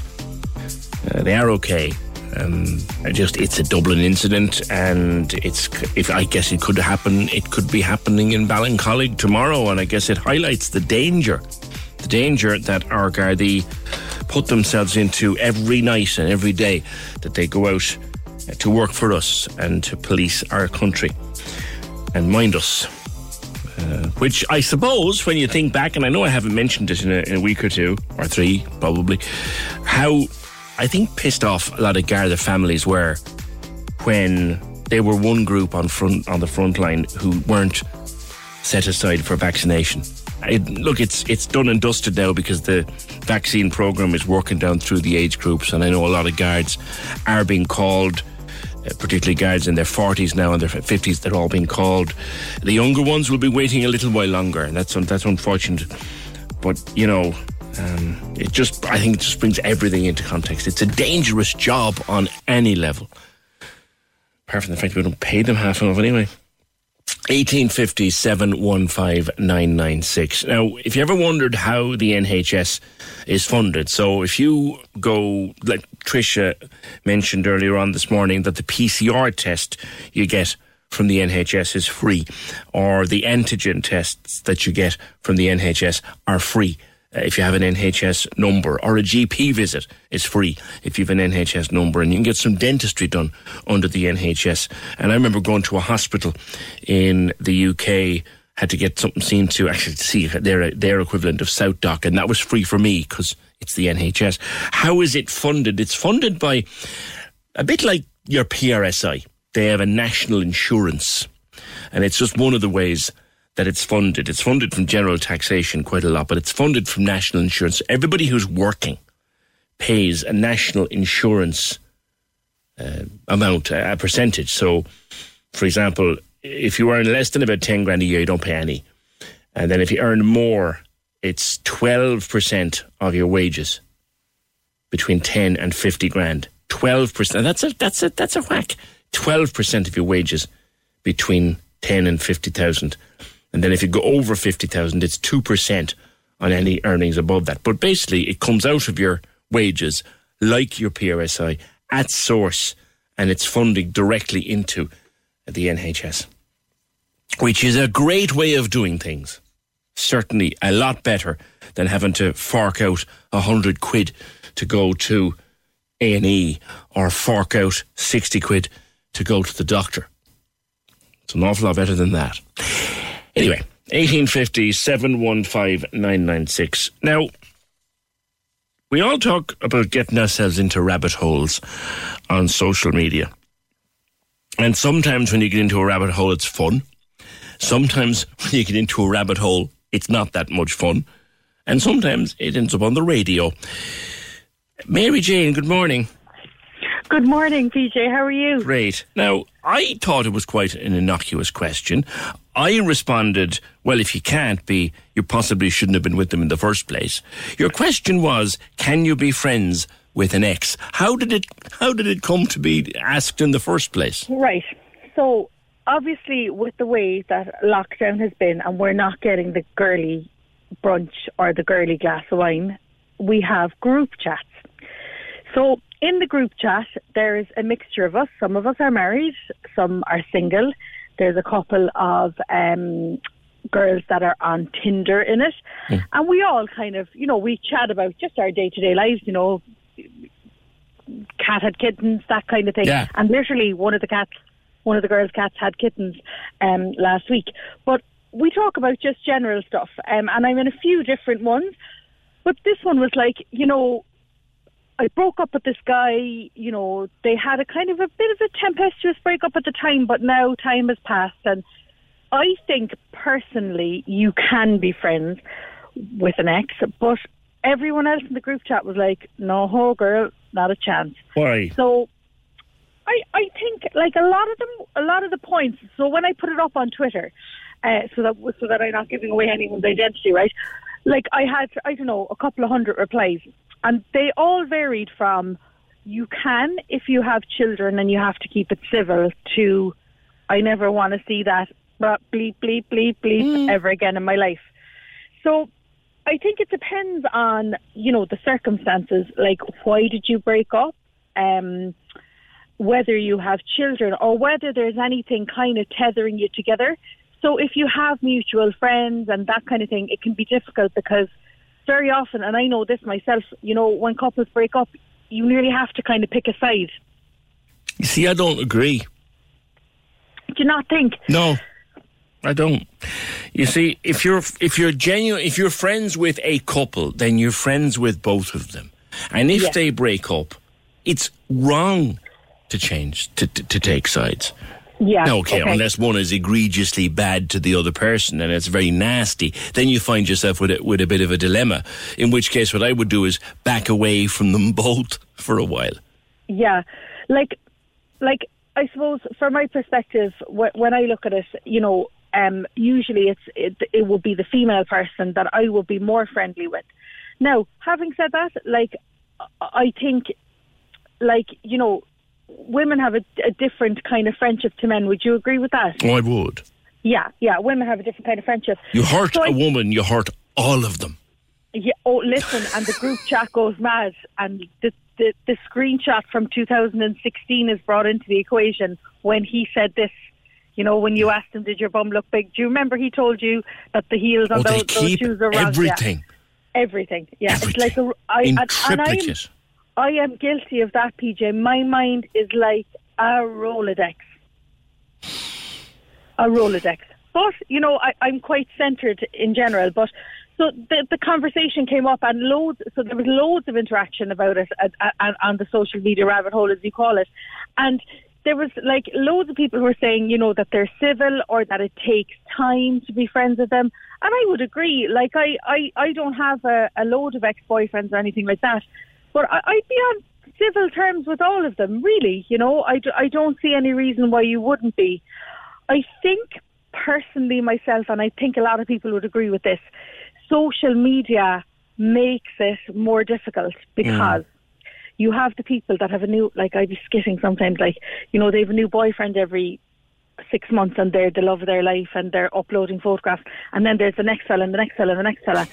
So it becomes very, I suppose, hard to kind of be like, oh, I'd say, you know, what people watching. So like your ex watching you and you watching your ex and all that kind of stuff. I think social media has made it very hard to that you don't cross paths with them in some way, shape, or form. Impossible, really. I mean, Yeah. if, you, if you break up with someone, you've got to block them off all your platforms. You got oh stop. I, Yeah. I to be honest with you, I'm so glad I'm not trying to date in the social media world. I really am. Like, Because lis- listen, and I like I'm going to sound like a stalker now, but I I I'd have friends that would be kind of, you know, on Tinder and stuff and whatever, and they'd say to me, "Oh, this is this guy's name," and I like within 20 minutes, I'll have his mum's.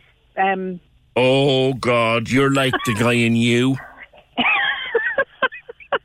no, it's just people put so much information. I know, I know. Like Ronan was talking from Smart Tech about that earlier. You know about how easy things are to to access and stuff. But yeah, so like one of the things, one of the things I thought was funny, and someone direct messaged me this. They didn't put it up on the platform. They said, "Well, wait for this, Glamity, until you hear this." Right? They were like, um, "I I've been tagged in numerous tweets." With my ex, but you know, from people that you know the way Twitter is very transient and there's lots of people you don't know on it. Um, like there's there's I don't know twelve and a half thousand people. So basically, what happened, right, is that he was tagged in a funny meme, you know, one of these funny things about ex girlfriends. But his ex was also tagged in it. But obviously, the person that tagged them both didn't know that they were, you know, it was just a kind of a random follower. Oh. So that was really awkward. Oh, oh God, there would be group chat. Yeah. Group chats would be set up just to counsel both sides there. Oh my God, I actually got a pain in my stomach when I read it. So the long and the short of it is that what people are saying is that yes, if you have children, you need to be civil and you can have a friendship. Then there was people that were saying, and these were generally older people that were saying um, that they were great friends with their ex-husband, that they'd go for a coffee with Yes, them or whatever. You know, they had adult children and everything was great and We everything all was very we've all come across the divorced couple, and we thought like we, six guns at dawn when when the divorce was happening. But Yeah. five years later, you wonder why did you two ever divorce at all? Yeah. Oh, totally. And that's that's it. And you know, you see, like I think it's great to see, and I think it's very heartening. But I was laughing there because I just bumped into a friend of mine, and I said to him, I said, I'm just going on the radio. I can't stop for long. But I said, Do you think you? And he said, Absolutely, under no circumstances. So it, it, it's it's a very divisive subject. Like people are like, I think I think you can be, and then loads of men were saying on the thread that um that if if a man is friends with an ex, it's only because he thinks that he you know Get back get the hokey cokey like. because I was just. Shane. I, know, but you put your anyway. Uh, no, um, you've thrown me now. No, what I was going to say was I would have thought that men would be different here. That they would say, "Yeah, of course you can. Or and the women will be the opposite. Do you know what we're going to do? We'll we'll throw it we'll throw it out and see what the listeners think. Mary Jane, thank you as always, the Calamity Jane on Twitter. Jackie says, PJ, my marriage broke up years ago quite acrimoniously. Now we're friends. We did it at the start for the sake of the children, but now we've grandchildren and we get on just fine. I agree with MJ. It is too hard to stay friends with both when a relationship, someone else's relationship breaks up. So I would do with the the, the backing away. And you see, the follow on to that then is they'll come looking for you. You can rekindle both friendships separately. Just don't get drawn into the mediator thing. So let us have a let us have a look at that one. Uh, we had a morning of very serious news and on many levels. Let's have a bit of fun with that. Like, can you be friends with an ex? Are you friends with an ex? Could you not tolerate them being on the same planet as you ever again? And I'm not talking about where it all went very nasty. Okay, so let's let let's park that. If it was all very nasty and and very personal and horrible things happened, forget that. Put that one out of the. Uh, if you just broke up, can you still be friends with your ex? 1850 715 996. Can we just talk? Opinion Line on Cork's 96 FM. With Dairy Made Premium Spread, 100% natural and made in Cork using West Cork cream.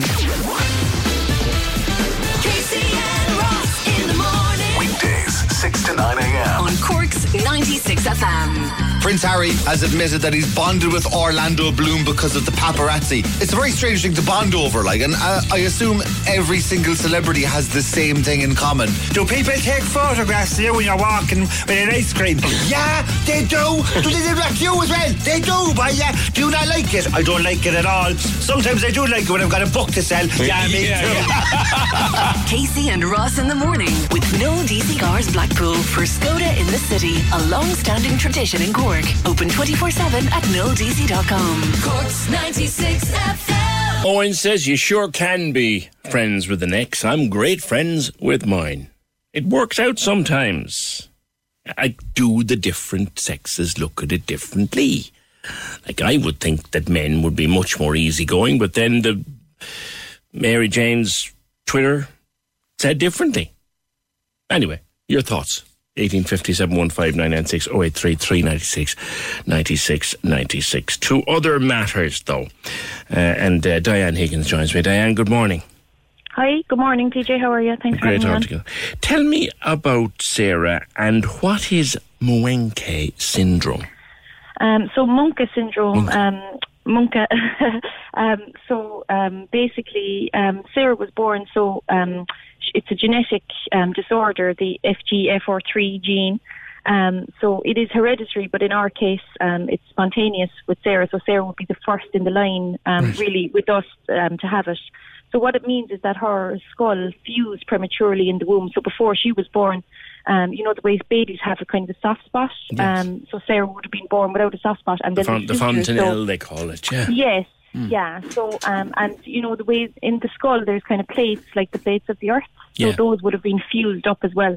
Um, whereas normally when a baby is born, um, those are those aren't fused, and then they fuse over time. So Sarah's would have been born fused, which meant then that her her head shape would have been um, deformed, but also um, that her head wouldn't have been able to kind of grow properly, which would mean then that there's not enough space for the brain, essentially. Because as the Um, baby grows, the head grows, and over, Exactly, and it can it takes several years, but eventually all of our skulls fuse when our brain is fully grown. Yes, yes. So um, craniosynostosis is the name of the fusion of the skull. Um, so Muenke syndrome is the name of the kind of umbrella kind of disorder. Um, craniosynostosis um, is. Um, uh, I I wouldn't say it's it's it's a, it's also another rare condition. Um, Right. So that's kind of the resulting condition that Sarah had then. Um, so you know, um, So uh, that can a cause lot of- all sorts of problems, can't it? it can, yeah, it can, yeah, it can cause. Um, so for Sarah, now thankfully Sarah is doing really, really well at the moment. Um, so like obviously when she was born, that we had a lot of worries about uh, all different things, and you know long term. Um, we still have we still have worries, but like um, you know, even in terms of the the eyes, where the eyes are set, you know, there can be vision problems, there can be hearing problems, um, there can be developmental delay, obviously, because the brain may not have enough room to grow. So we're always kind of um, checking to see if she has enough space in the brain. So Sarah would have got um, her first kind of major surgery um, when she was six months old. So in Temple Street, um, they did a, there's a fantastic um, team up there, um, the craniofacial team they're called, um, and they're absolutely fantastic. Um, so they did. Um, it would have been um, an open skull surgery. So that was she was six months old. So that was in 2019. So she would have got the first one. So it would have been kind of a necessary surgery just to make more space in her skull. Um, so what they would have done um, in that would have been they would have opened the back of the skull. Right. Um, and they inserted metal plates then with what's called distractors, they're called. Um, so those are kind of metal bars. Um, Yeah. So those metal bars then would have protruded through her forehead. Um, and the idea then was that we twisted these. So we brought her Sarah home then for a few weeks, and every day then we twisted twice a day. We twisted the bars a half a millimeter, um, which then expanded that little space between the front of the skull and the back of the skull There's, a, there's a photograph on your Facebook of her with these two little things. That, was that painful for her? Um, so n- she didn't find much discomfort when we were twisting the bars. It was really changing the bandages that she found the most discomfort with. Um, so you know there wasn't that much discomfort with that. Now it was a fairly major operation, obviously. Yes. Um, but you know in terms of twisting the bars, she didn't. We we actually were kind of dreading it. But when we brought her home and did it, you know the team in Temple Street were brilliant, um, and they really showed us you know how to how to do it properly. And Isn't it you know, phenomenal what the they time. can do, Diane? Unbelievable, yeah, it's unbelievable what they can do. Um, They basically made, made for her, for your little darling, they basically made an adjustable skull. Exactly, yeah. That's what and they did. It's, well, if you see, we used to have to get an X-ray once a week when when we were doing the process, and you can see the X-ray, uh, you can see the bars inside in the skull, and you can actually see the skull expanding, which is amazing. Um, and so they essentially grew a new bone. So, like when you break your leg, um, you know, or whatever, the the bone kind of grows, heals itself. So, as because that's why they would do it gradually, so that every day we were doing one millimeter and then the bone was kind of regrowing. So by the end, even though there was a gap, that gap will, would have filled itself. So new bone would have grown. Um, so there's no longer a gap. It would be bone at this stage, you know. And, and how Um, long were those things in then? So they were in probably five or six weeks in total. Um, so every week then we were going up to Temple Street each Tuesday for the for the course of a few weeks to get an X-ray to see how it was going. Um, and then at one stage um, there was actually a, um, a little hole in the sac that surrounds her brain. So we had a leak of CSF, which is brain fluid. Um, So we had to rush up at one stage just to get that checked. But thankfully that was all okay, um, which was which was great. Um, so be- I mean you're kind of thrown scary. into all these things. It was scary, but and obviously Temple Street is a long trip up when you're kind of in an emergency situation. Um, but the team up there are so good, and they really reassured us. And you know, everything, everything, thankfully for us, has worked out great. And Sarah's doing really well. Yeah, but she has more surgeries to come, I think, does she? She does, she does, yeah. So we were actually anticipating that she would have one this year, but I was actually up with her last week in Temple Street, um, and they told us to come back in 12 months, which is great news. Um, so she's doing so well. Um, so they, it's very difficult, I suppose, for them to choose the right kind of time to do the surgeries, um, because you don't want to do it too soon and you don't want to do it too late, obviously. So you don't want to wait for a problem, but at the same time, when they're doing well, um, you kind of need to just give it a chance, and so that hopefully, if, you know, if things will kind of progress uh, uh, normally, that you have less of a, a Yeah. chance then of repeating the surgery. So she will need probably about four in total. Right. Um, so she has the first kind of major one done, and then depending on how it goes, so it'll pro- it'll probably be approximately four, but you know, give or take. Then, and obviously there's cosmetic ones then that she can do uh, as if she chooses when Sure. she's an adult or whatever as And, well. and how, how is her development? Her development is perfect. Um, so that would have been a big worry for us when we were when she was born, um, because you don't know until with developmental stuff you don't know until until a child misses a milestone or you know doesn't doesn't develop properly. So there's no way of kind of telling. Um, essentially, but luckily for us, um, Sarah's doing perfectly. You know, um, we don't day to day we don't have any major kind of extra needs or extra care or anything like that. Um, and developmentally, like this girl would buy and sell you, like she's she's, she's brilliant. Um, so yeah, so it's, Like- it's all going really well for us. Yeah, at Fantastic. the moment. Like so many parents who who have been helped by those wonderful, wonderful people at Temple Street. You do a lot of fundraising for them. Yeah, well, um, so we did the we did a cake sale last week um, in the Marina Market. The people down in the Marina Market were fantastic, and they gave us um, a, a spot to set up. Um, and to be honest with you, it was a bit last minute for me because I didn't actually know that it was happening, and I just saw it on Temple Street. I saw it on social media on Temple Street. Um, so this was for Temple, both Temple Street and Crumlin. Now Sarah has attended Crumlin as well. Temple Street would be her main kind of hospital that she attends, but she has been to Crumlin, CUMH, as well as loads of local services. So when I saw that they were doing it, I was actually quite busy myself last week, but I just decided, look, I can't pass up the opportunity, I suppose, to fundraise for them because it's they're so brilliant, like they're so amazing, um, and obviously not just for us, but for many, many, many families around the country. Mm. Um, so when I saw that they were doing it, I said, look, I'm just going to do it. So I floated the idea. Um, just I kind of said, look, if I make 50 euro or if I make 100 euro, look, it all goes, you know, it all goes, it all goes to the charity and it's all good.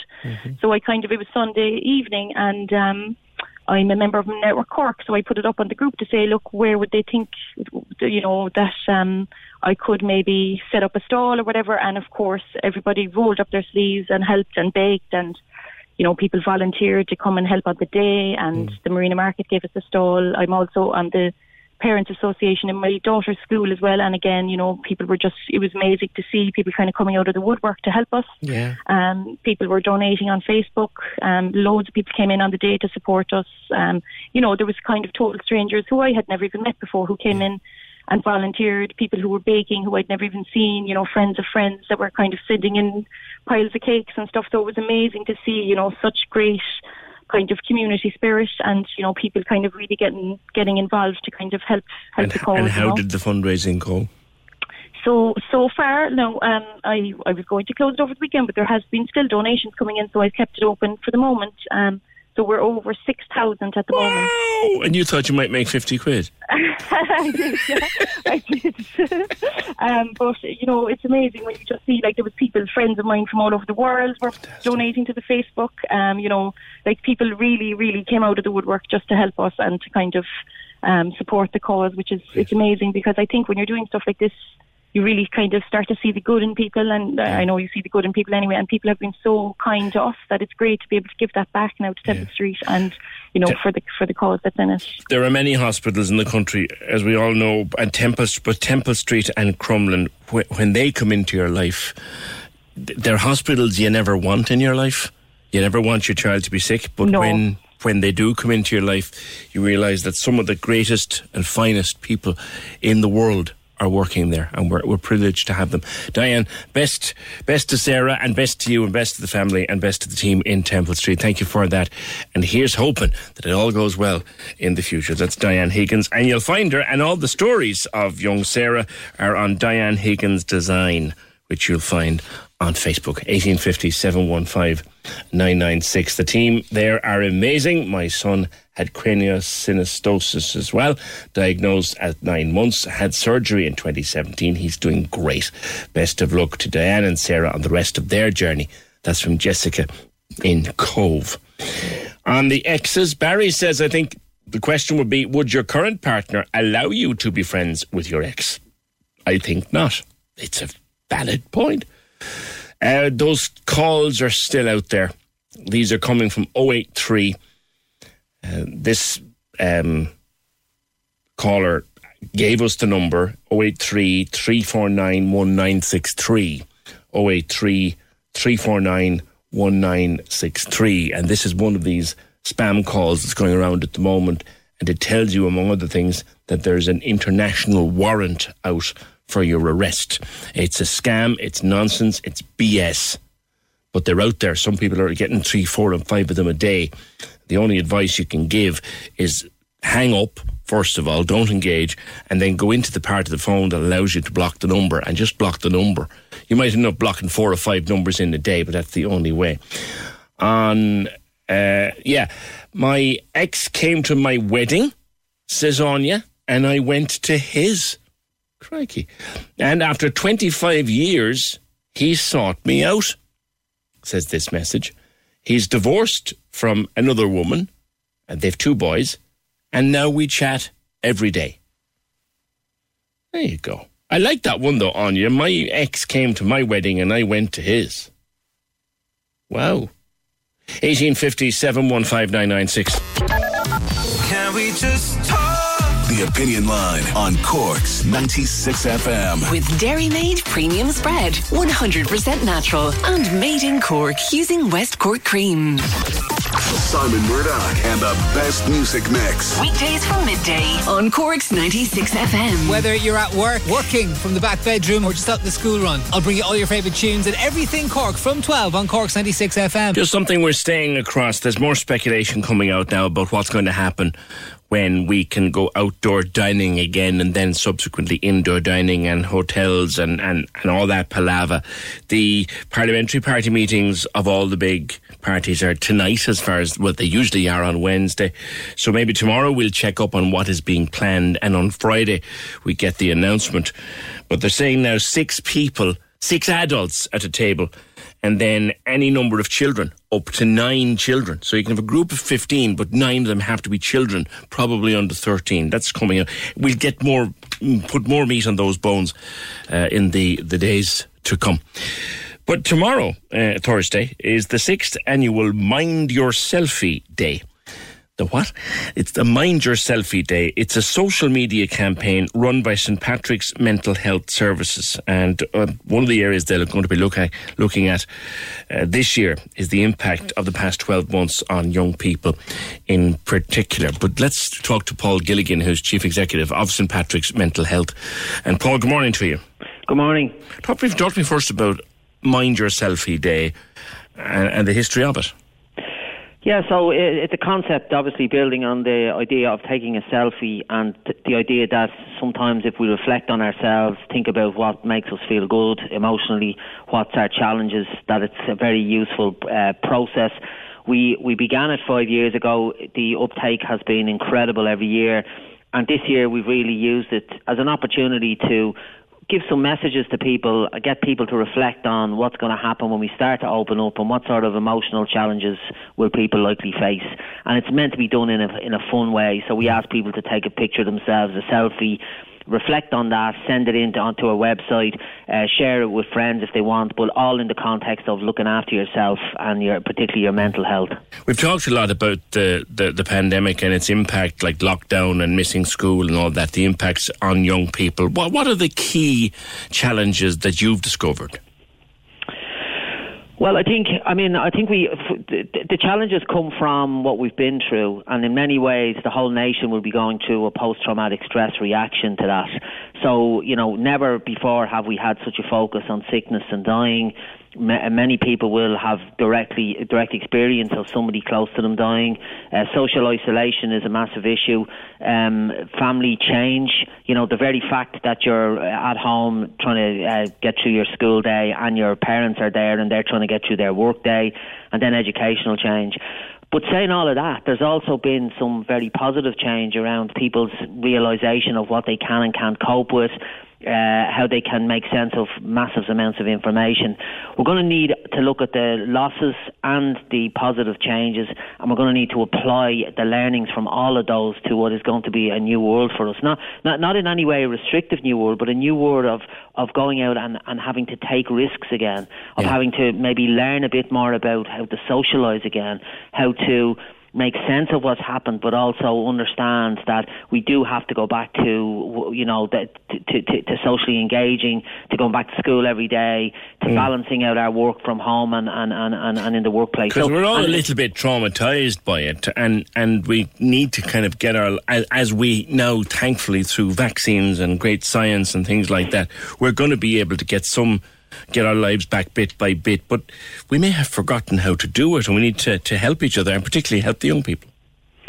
Yeah, I think it's a particular a, a particular issue for young people, and I mean, none of us have been through a pandemic in our lifetime, but adults have been through other traumas. You know, the uh, the recession being been been one that comes to mind. Young people have been through that too, but for for young people, this is this is a whole new experience. Being you know, their their, their schooling changed dramatically with an announcement, etc., etc. I won't go through them again, but I, I think there's a couple of important things. I think first and foremost for young people, there's a, there's key messages. The first one is this idea of backing yourself. you know, research indicates that that that, that most young people have an inner resilience, and really our job as as parents or as adults, as teachers, is to help them link in with that. That's really hmm. important. Secondly, for them to understand that they should trust others talk about issues, talk about worries. You know, many young people think, you know, everything's going back to normal, so I, I need to just get on with it because I, I shouldn't be one of these people who comes forward and says, actually, I'm worried about going back to school or I'm worried about having to socialise with friends. And then that this this thing about embracing uncertainty. And I mean, I, I couldn't speak highly enough of young people in terms of this, but it's going to have to continue. We don't know because people are saying, well, what happens if we start? Like I heard your your earlier piece about going back into restaurants. You know, will that? How long will that last? What's it, what's what, what's the impact of that going to be on my life? So we've had to learn to embrace uncer- uncertainty, but we need to really reinforce for young people that they should do that. That Mm. trying to seek certainty is not going to help them psychologically. Now, just on a final note, um, Paul, before the leaving cert is coming up soon, and for the second year in a row, it's it's a very different kind of leaving cert, and we know that if there's a leaving cert in the house, the whole house effectively is doing the leaving cert. But how how can parents help the youngsters facing into a very uncertain kind of leaving cert? Yeah, I mean, every year I go out and talk about this, and in a way, many things don't change. And in a way, of course, the, the Leaving Cert students from last year and this year have had additional challenges, but that's what they are additional challenges. The most important thing about the Leaving Cert is keeping it in context. The most important thing about the Leaving Cert is making sure that you don't come out of it with a psychological or emotional difficulty that you that you wouldn't have otherwise had if you hadn't have sat the Leaving Cert. The secondary piece is getting a good Leaving Cert. If you don't, well, then you look again at your options. But ultimately, it's about keeping it in context. And I think, again, coming back to this resilience, helping young people to focus on their emotional strengths, and they will be able to cope with all of this change and uncertainty. But uh, my key message to young people doing their leaving cert is keep it in context. It is not the be all and end all. Of course, it's really important, and we're not undermining the amount of work you've put in. But remember, from an emotional level, it's really important to keep uh, keep your emotions in context. Okay, and to take part today, just take a selfie, put it up on social media uh, on the has- hashtag Mind Your Selfie. Paul, thank you very much. Paul Gilligan, Chief Executive of St Patrick's Mental Health Services, and they have it's tomorrow. Thank you. It's tomorrow, not today. Uh, the number they have a helpline number, uh, free support and information service 01 249 and all the threes. 01 249 3333 experienced by or ex- uh, staffed by experienced mental health nurses 9 to 5 Monday to Friday. All right. 01 249 3333 some stuff coming in on this. Uh, can you be friends with your ex? Uh, uh, Mags has put up a little meme and she said if the answer to this is petrol then probably not. The meme is if your ex was on fire, what would you use to put them out? Thank you, Mags. And I'm reminded of another one of a couple. He says to her, What would you like to do with my body? And she says, Identify it. Olivia, I think this beats uh, all the other answers to can you still be friends with your ex? Olivia says, Hi, PJ. My ex was the best man at our wedding. And you were the DJ. Ha! Thanks, Olivia. And thank you. I'm keeping very well. I miss doing the odd wedding, to be honest with you. Um, I would normally be doing a few in the summertime, but not this year, obviously. Uh, the, the ex was best man at the wedding. That's the best yet, I think. 1850 715 996. Right, back to the story we started the show with. And the news that broke this morning that the An Bord, Bord Pleanála has refused permission for the building of 179 apartments at the site of the former Bessborough mother and baby home. And effectively, An Bord Pleanála is saying we can't put anything there because, well, we don't know whether the children are buried there or not, and the chances are that they are. I'm very much paraphrasing, but a lot of people are welcoming it. Uh, Donnacha Sinn Féin TD. Donnacha, good morning.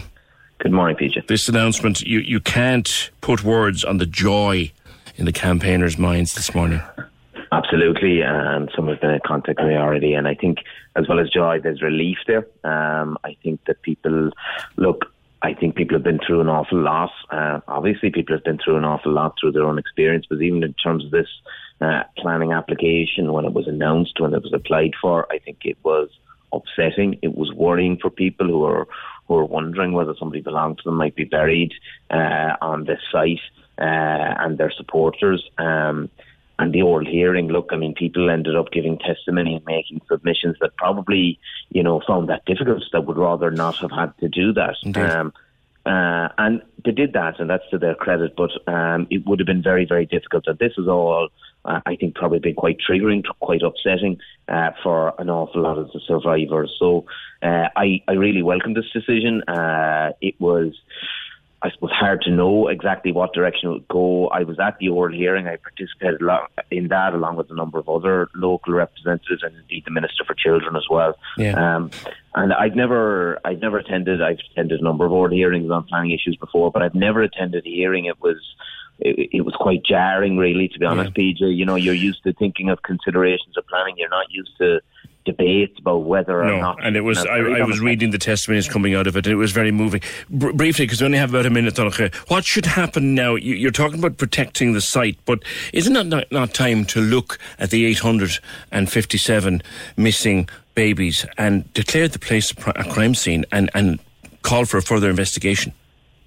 Well, like I mean, absolutely. Like I mean, I think if there are you know, if the Gardaí believe that there's scope and that they are able under the legislation to, to do that and to investigate that in that context, they should do so. But like, I mean, I suppose there are other organisations that need to be involved here. The department needs not look like they've been too slow on this, to be honest, because this, we've been talking about this for a while. They should be intervening in all the mother and baby sites, not just in yeah. They should be putting in place legislation and putting in place a framework for how these sites are investigated and consultation. And the council needs to protect this site. They need to ensure that development now doesn't happen and that there's not another application. Park it there briefly. Th- thank you very much, uh, Donncha, for that. Donncha O'Leary, Sinn Féin TD. That's it. It's been a packed opinion line today. Edited by Terry Brennan, produced and researched by Maureen Tuig. See you tomorrow, just after nine. Can we just talk? The Opinion Line on Cork's 96 FM. With Dairymaid Premium Spread, 100% natural and made in Cork using West Cork cream.